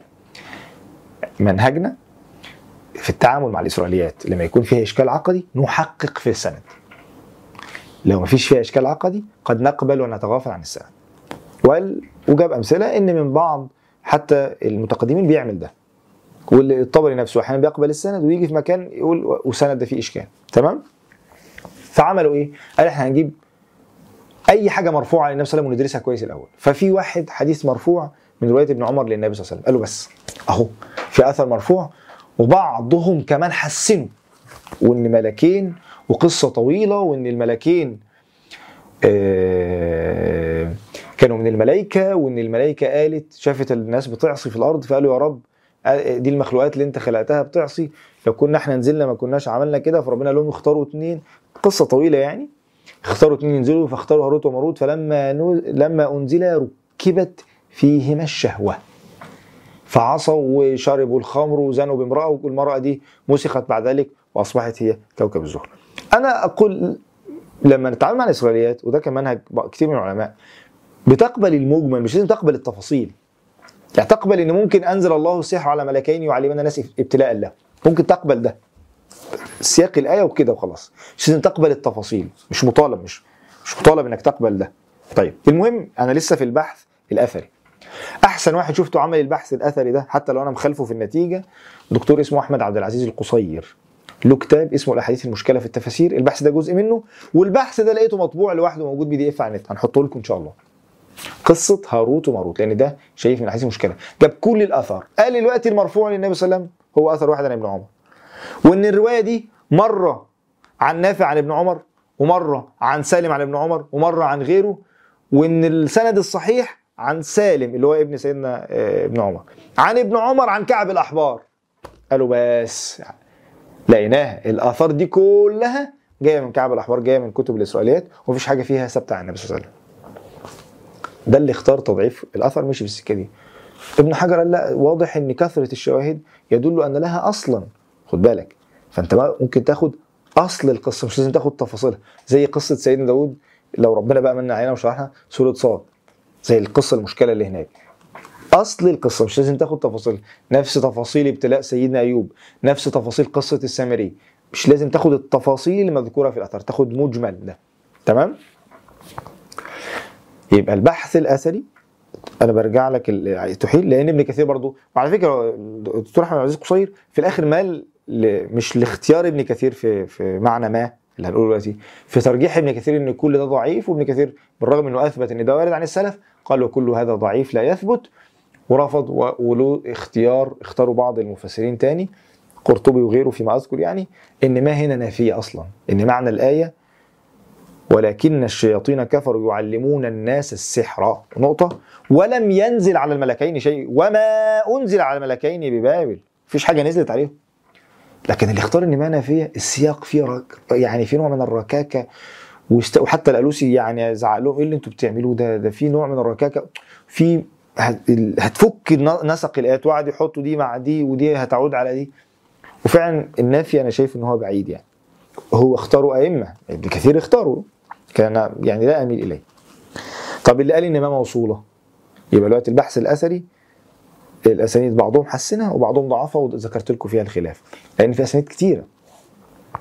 البحث اللغوي الخلاف. ما؟ موصولة ولا نافيه ها، هي ده هي في ناس قالت وما أنزل على المكين أي والذي أنزل على المكين في ناس قالت ما نافيه أي ولم ينزل على الملكين شيء ما فيش حاجة نزلت عليهم. وإن ده كله قصص افتراء. ده اختيار ابن كثير وحب اللي حب يخرج من القصة دي كلها قال لا لا ما فيش حاجة نزلت ولا حاجة. اللي قال لا يا جماعة اللغة واضحة إن ده موصولة.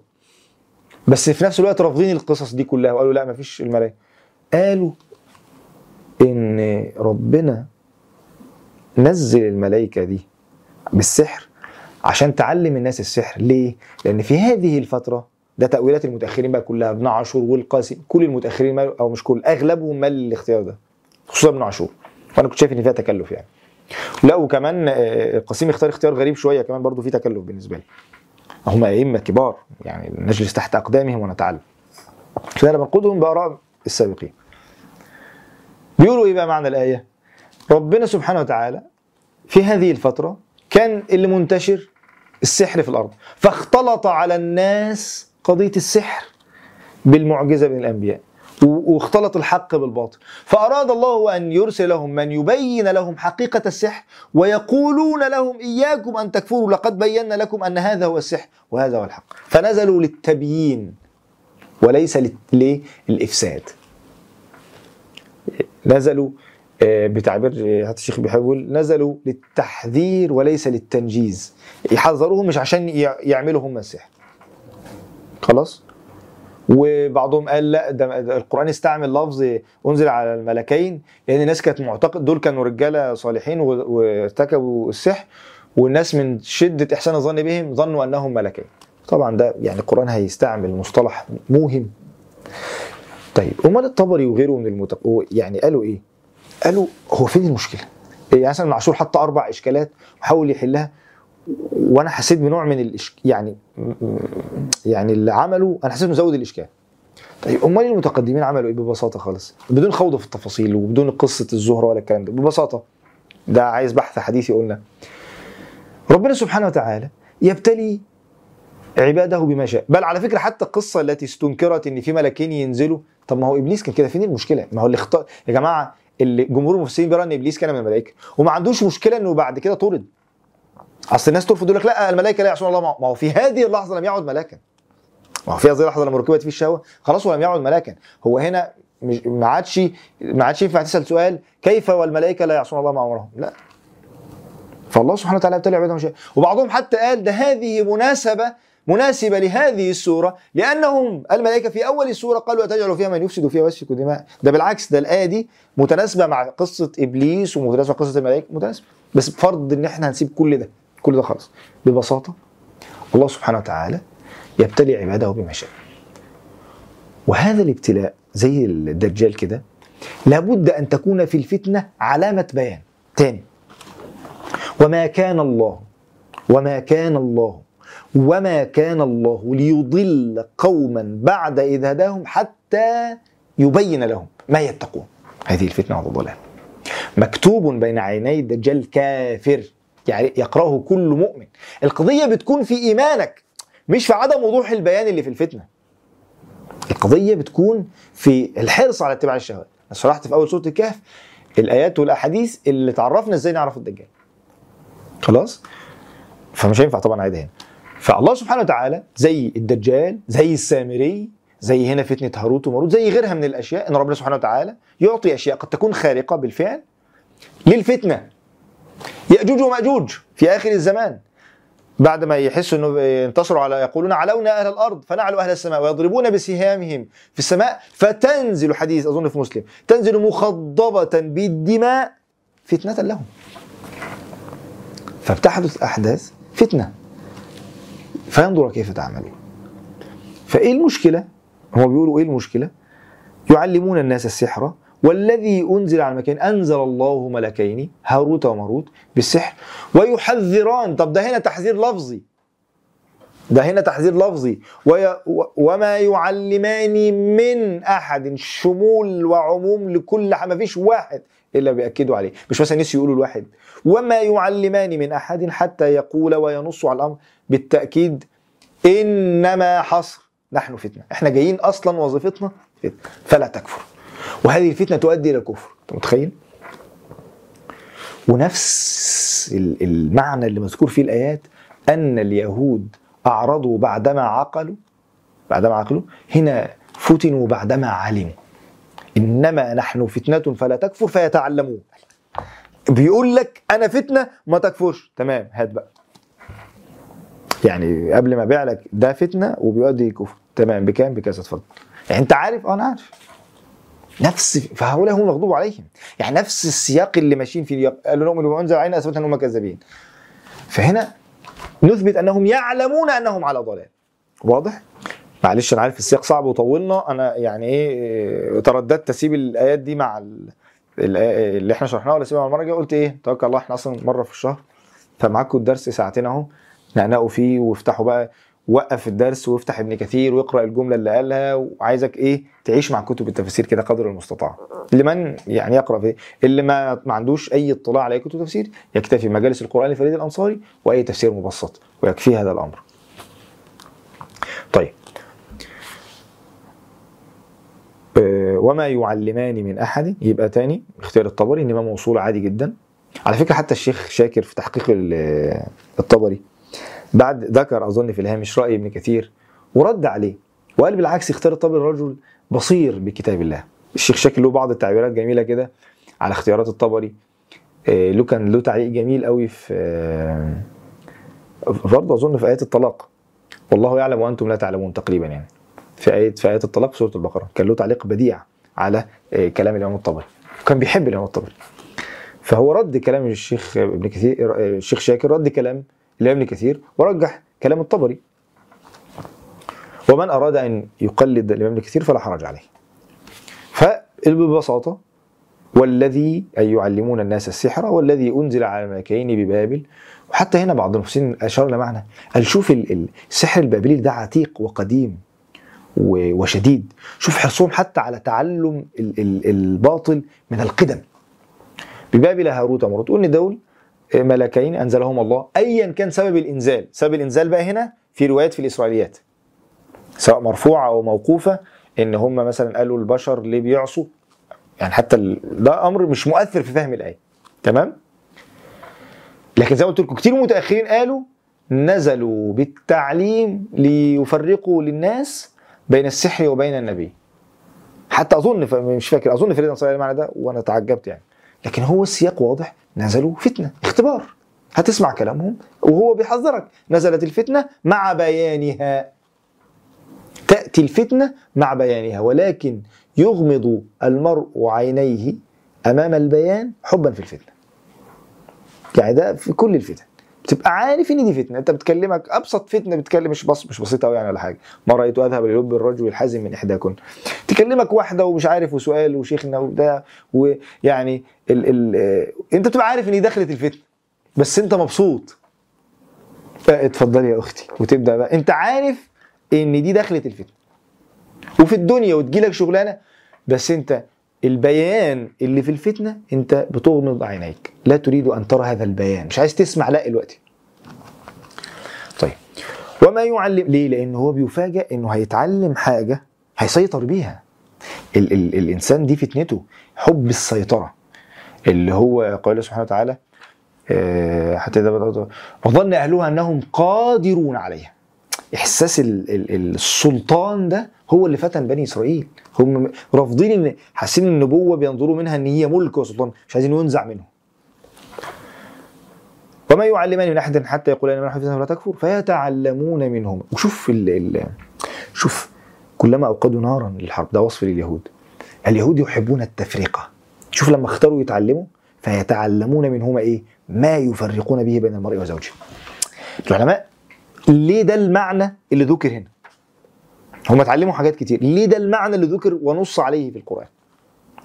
هل لخطورة وقيمة الأسرة وده اللي فصل فيه فريد الأنصاري بتعبير رائع وإن فعلا الأسرة هي النواة الحقيقية لتوريث القيم؟ يا جماعة يعني أنا نفسي طبعا يعني هطلع معلش حتة سريعة عن الأسرة وإزاي الغرب دلوقتي بيدمر الأسرة مع كمان قضية الشذوذ ما عادش فيه أسرة. مفيش أسرة مفيش تربية مفيش قيم. يعني أنا أقول لكم على حاجة. حتى في الدعوة والتربية أنا لما بقابل واحد شاب متربي بيبقى أسهل في قبول الدين من واحد مش متربي. أنت بتلاقي واحد لم ينل أي حظ من التربية لا ابوه ولا أمه بيسألوا عليه وما- يعني مفيش أي قواعد ولا أصول. أنت محتاج تخليه بني آدم الأول وبعد كده تكلمه في الدين. مش عارف تكلمه في الدين مفيش أصول. فبتجد إن الأسرة سياج. لأن الأسرة يعني إيه يا جماعة الأسرة فيه حقوق. الأسرة إنك متربي إنك إنك فرد في منظومة. مش فردانيه مش فرد لوحدك. لا أنت فرد في منظومة. في حقوق للأب وفي زوجة في أولاد في في في شبكة. لذلك النبي صلى الله عليه وسلم لما انتقل للمدينة عمل تشابكات أسر. مش الأسر بمعنى عشان لا أسرة اللي هو يعني آخا. فبقى اصبح في أسرة مؤمنة وأسرة مؤمنة وأسرة مؤمنة. فالمجتمع هي أسرة تعمل قبيلة. النبي صلى الله عليه وسلم ما هدش ده. يعني ما هدش القبائل وما هدش الانتماء للقبيلة وما هدش وما هدش حتى الانتماء للمهاجرين والانصار ده موجود ده مهم. لكن ما ما يتخطاش حد معين. زي ما قلنا ما يعلوش على الإسلام. لأن دي بتعمل نوع من التوارث للقيم بتستحي تستحي من صاحب رئيس القبيلة بتس- بتستحي وجود هذه الأشياء تجعل في مجتمع مترابط. فحرص الشياطين حتى لو مش اليهود حرص الشياطين على تفكيك ده موجود حديث صحيح صريح في مسلم. إنه بيرسل إبليس يضع عرشه على الماء ويرسل سراياه ويجي له واحد يقول له ما تركته حتى فعل كذا لم تفعل شيئا يجي له الشيطان اللي بعده يجي له شيطان يقول له أنا أنا قلبت الدنيا يقول له عملت إيه؟ يقول له أنا خليته مش عارف يشرب كذا يقول له ما عملتش حاجة. يجي له واحد يقول له ما تركته حتى فرقت بينه وبين زوجي. أنت متخيل؟ ممكن الأو- الشيطان اللي قبله يخليه يعمل معصية وإبليس ما يعملوش حاجة. لكن اللي يقول له فرقت ظاهرها هي فين المعصية مثلا؟ طلقها. يعني هي فين المعصية؟ لكن ده تفكيك لما المجتمع كله كده يفكك يفكك يفكك الشيطان يقول له أنت أنت في رواية يلتزموا حبيبي واحضنه ده أنت هترقى انت متخيل حرص الشياطين على تفكيك المجتمعات. خلاص أنت فرد بتفعل تفعل ما تشاء أنت فردانية. تعمل اللي أنت عايزه. هنا بتنتشر بقى إنك تعمل اللي أنت عايزه. مفيش حقوق مفيش واجبات مفيش مسؤوليات مفيش أي شيء فلا قيمة للحياة. وبعضهم قال إن ده هذه من النعم العظيمة التي تحسد وبيكون فيها السحر نص على ده. دي من النعم العظيمة. آه، حتى كان ابن عاشور نقل بيقول عن شيخه مش فاكر مين كده بيقول هذه من الأواصر بيقول إن المودة المودة تكون بين الأصدقاء والرح والرحمة تكون بين الأب وابنه بين الرحم. جمعا في علاقة واحدة هي الزواج المودة والرحمة. فبقول دي من أشد الأواصر. فتفكيكها يعني م- فعلا وجودها صلبة ده محل حسد وسحر. وتفكيكها من مراد الشياطين. فيتعلمون منهما وطبعا حرص الشياطين دايما على فكرة التفريق. فيتعلمون منهما يفرقون به بين المرء وزوجه لكن إياك أن تخاف. مش معنى إن إحنا بنقول لأن طبعا أنا نسيت بس ده قصة بقى كنت عايز أكلمكم. الخلاف في السحر وحقيقة الآية دي فيها أبحاث حديثية أثرية. وأبحاث عقدية. السحر ومسألة السحر والمعجزة وأبحاث فقهية. حكم السحر والساحر وهل يقتل ولا هو الكافر. آه، وأبحاث تاريخية. قضية بابل ومين هاروت وماروت وهل دي أسماء؟ بعضهم قال إن هاروت وماروت هاروت ده اسم القمر وماروت ده اسم المشتري وإن دي كانوا بيعبدوا الكواكب وإن دول كانوا بيعبدوا الكواكب من أيام سيدنا آه، إبراهيم. فالآية فعلا مليانة مليانة. الواحد بفضل الله يعني ال- الفترة اللي بيقعد يقرأ في التفاسير يعني بيعمل حالة من ال- الاستجمام. كلام رائع يعني. المهم فأنا نسيت بس أقول لكم مسألة إن المعتزلة ده القول المنسوب للمعتزلة انهم يقولون لا حقيقة للسحر هو مجرد تخيل ويستدلوا بالآيات إنه يخيل له لكن المشهور عن عن بقية العلماء أهل السنة وحتى عن الأشاعرة وغيرهم يعني إلا قليل منهم يعني بيرى العموم بقى الخلاف للمعتزلة يرى إن له حقيقة. إيه المشكلة يكون فيه تخيل ويكون له حقيقة؟ وهنا أثبت الله سبحانه وتعالى أن له اثرا يفرق. ليه بقى المعتزلة رفضوا ده قصة؟ هل عشان بيختلط بالمعجزة فعشان ما يدعيش؟ والأشاعرة قالوا ما هو الساحر لا يتحدى بمعجزته ولا يدعو الخلق. وهل التحدي شرط في المعجزة؟ ده قصة طويلة. وكان نفسي بصراحة أتكلم فيها والشيخ الإسلام كلام رائع. كان كتاب ضخم في كتاب النبوات وعمل في آخره كده فوارق بين عشرة بين ال- المعجزة والسحر حتى نفرق. لكن بقى يعني آه، محدش بياخد كل حاجة. قاعدة بتقول إيه؟ محدش بياخد كل حاجة. نرجع. وما هم حتى لا تخاف من هذا السحر لأنه موجود وبتستعيذ منه من النفاثات في العقد وبعدها الحسد عشان الحاسد إن ده حسد. في ارتباط الحسد لما بيرتقي بيستعمل سحر والعياذ بالله. وده اللي هنا اليهود. حسد بغي سحر. هو ده اللي حصل هنا مع اليهود. وال- واللي سحر النبي صلى الله عليه وسلم يهودي. حديث في البخاري. اللي سحر النبي صلى الله عليه وسلم يهودي. نفس ال... شوف نفس ال- البغي والحسد والسحر. هنا حتى تطمئن. وما هم بضارين به من أحد إلا بإذن الله. إذن الله هنا مش معناه الرضا إنما بالقدر لن يصيبنا إلا ما كتب الله لنا. ويتعلمون ما يضرهم ولا ينفعهم. يعني راح آه، الطبري وغيره بيقول معنى جميل ما يضرهم أي في الآخرة حتى ولو نفعهم في الدنيا. يعني ممكن واحد يقول إيه؟ ولا يضر- طب ما هم انتفعوا. وإزاي ده حصل نفع؟ المقصود في الآخرة هذا هو ال- الذي اتى له القرآن. معايا؟ ونسيت أقول لكم مسألة إن الآخرة أحرص الناس على حياة والكلمة دي أنا كنت عرفتها من فريد الأنصاري وبعدين لما بحثت في في التوراة والإنجيل كان بيقول هي تخلو أو لا مش لقيتها للندوي مش فريد الأنصاري قريتها لأبو الحسن الندوي. بيقول الكتب المقدسة إيه، لديهم الآن تخلو من ذكر الدار الآخرة. ضعيف. فحتى من حرصهم على الحياة الدنيا ليس في كتابهم محوا هذه الآثار الحديث عن الدار الآخرة. فهنا آه، الطبري بيقول يتعلمون ما يضرون أي في الآخرة ولا ينفعهم حتى ولا نفعهم في الدنيا ولقد علموا لمن اشتراه هذا الطلب هذا السحر وأخذه. ما له في الآخرة من خلاق ليس له نصيب في الآخرة لأنه يكفر هل كل سحر كفر؟ ده قصة. ارجعوا لأي كتاب من أحكام القرآن. ابن كثير في الآخر عمل فصل في أحكام السحر قبل يعني بعد الانتهاء من شرح الآية. وحد الساحر هل يقتل؟ هل كل ساحر يقتل؟ والخلاف والإمام مالك كان شديد في الأمر ده. الشافعي كان بيفصل. ويتعلمون ما يضرهم ولا ينفعهم ولقد علموا لمن اشتراه ما له في الآخرة من خلاق من نصيب ولبئس ما شروا به أنفسهم لو كانوا يعلمون. بصراحة هو هنا آه، مبحث آه، العلماء وقفوا فيه شوية. آه، استشكلوا حاجة. بيقولوا إيه؟ إزاي ولقد علموا؟ وبعد كده في الآخر الآية لو كانوا يعلمون. طب هم علموا ولا لا يعلمون؟ فظاهر ظاهر الكلام فيه تناقض. ما هو حل هذا التناقض؟ قال بعضهم العلم الحقيقي بالعمل. فهم علموا على المستوى الذهني لكن على مستوى العمل لا يعلمون. وقيل إن الفاعل مختلف محاولة للخروج وقيل إن لو كانوا كأن تمني. يعني لو ليتهم كانوا يعلمون حقيقة هذا الأمر. يعني ده برضو من الأبحاث الموجودة في هذه الآية. ثم قال الله سبحانه وتعالى ولو أنهم آمنوا واتقوا لمثوبة من عند الله خير. لو كانوا هم بيبحثوا عن ال- المناصب أو يبحثوا عن الإثابة الدنيوية لكن لو كانوا اختاروا ما عند الله سبحانه وتعالى لحصلوا على المثوبة رجع الثواب في مع ثاب بمعنى رجع رجع إليه من الله سبحانه وتعالى الخير العظيم من عند لمثوبه من عند الله خير وأي خير لكنهم لو كانوا يعلمون للأسف فرطوا في كتابهم وأعرضوا عن دينهم وابتعدوا عن شريعتهم قبل أن يبتعدوا عن دين ال- الإسلام فرطوا في في التوراة قبل أن يفرطوا في القرآن بدلوا وحرفوا في كتابهم قبل أن يعرضوا عن التوراة. انتقدوا آه، سليمان عليه السلام واتهموه بالسحر ثم اتبعوا السحر واستعملوه فهم ينتقدون ثم يعتقدون هؤلاء الذين يراوغون ويلعبون بدين الله سبحانه وتعالى. أخبرنا الله سبحانه وتعالى أفتطمعون أن يؤمنوا لكم؟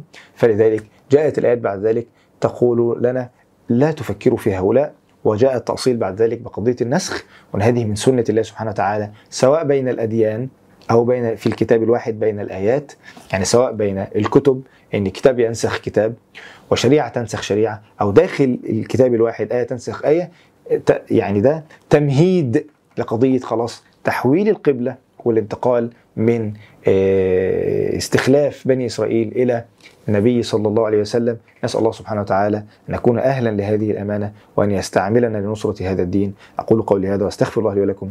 سبحانك اللهم وبحمدك أشهد أن أستغفرك وأتوب إليك. والسلام عليكم ورحمة الله وبركاته.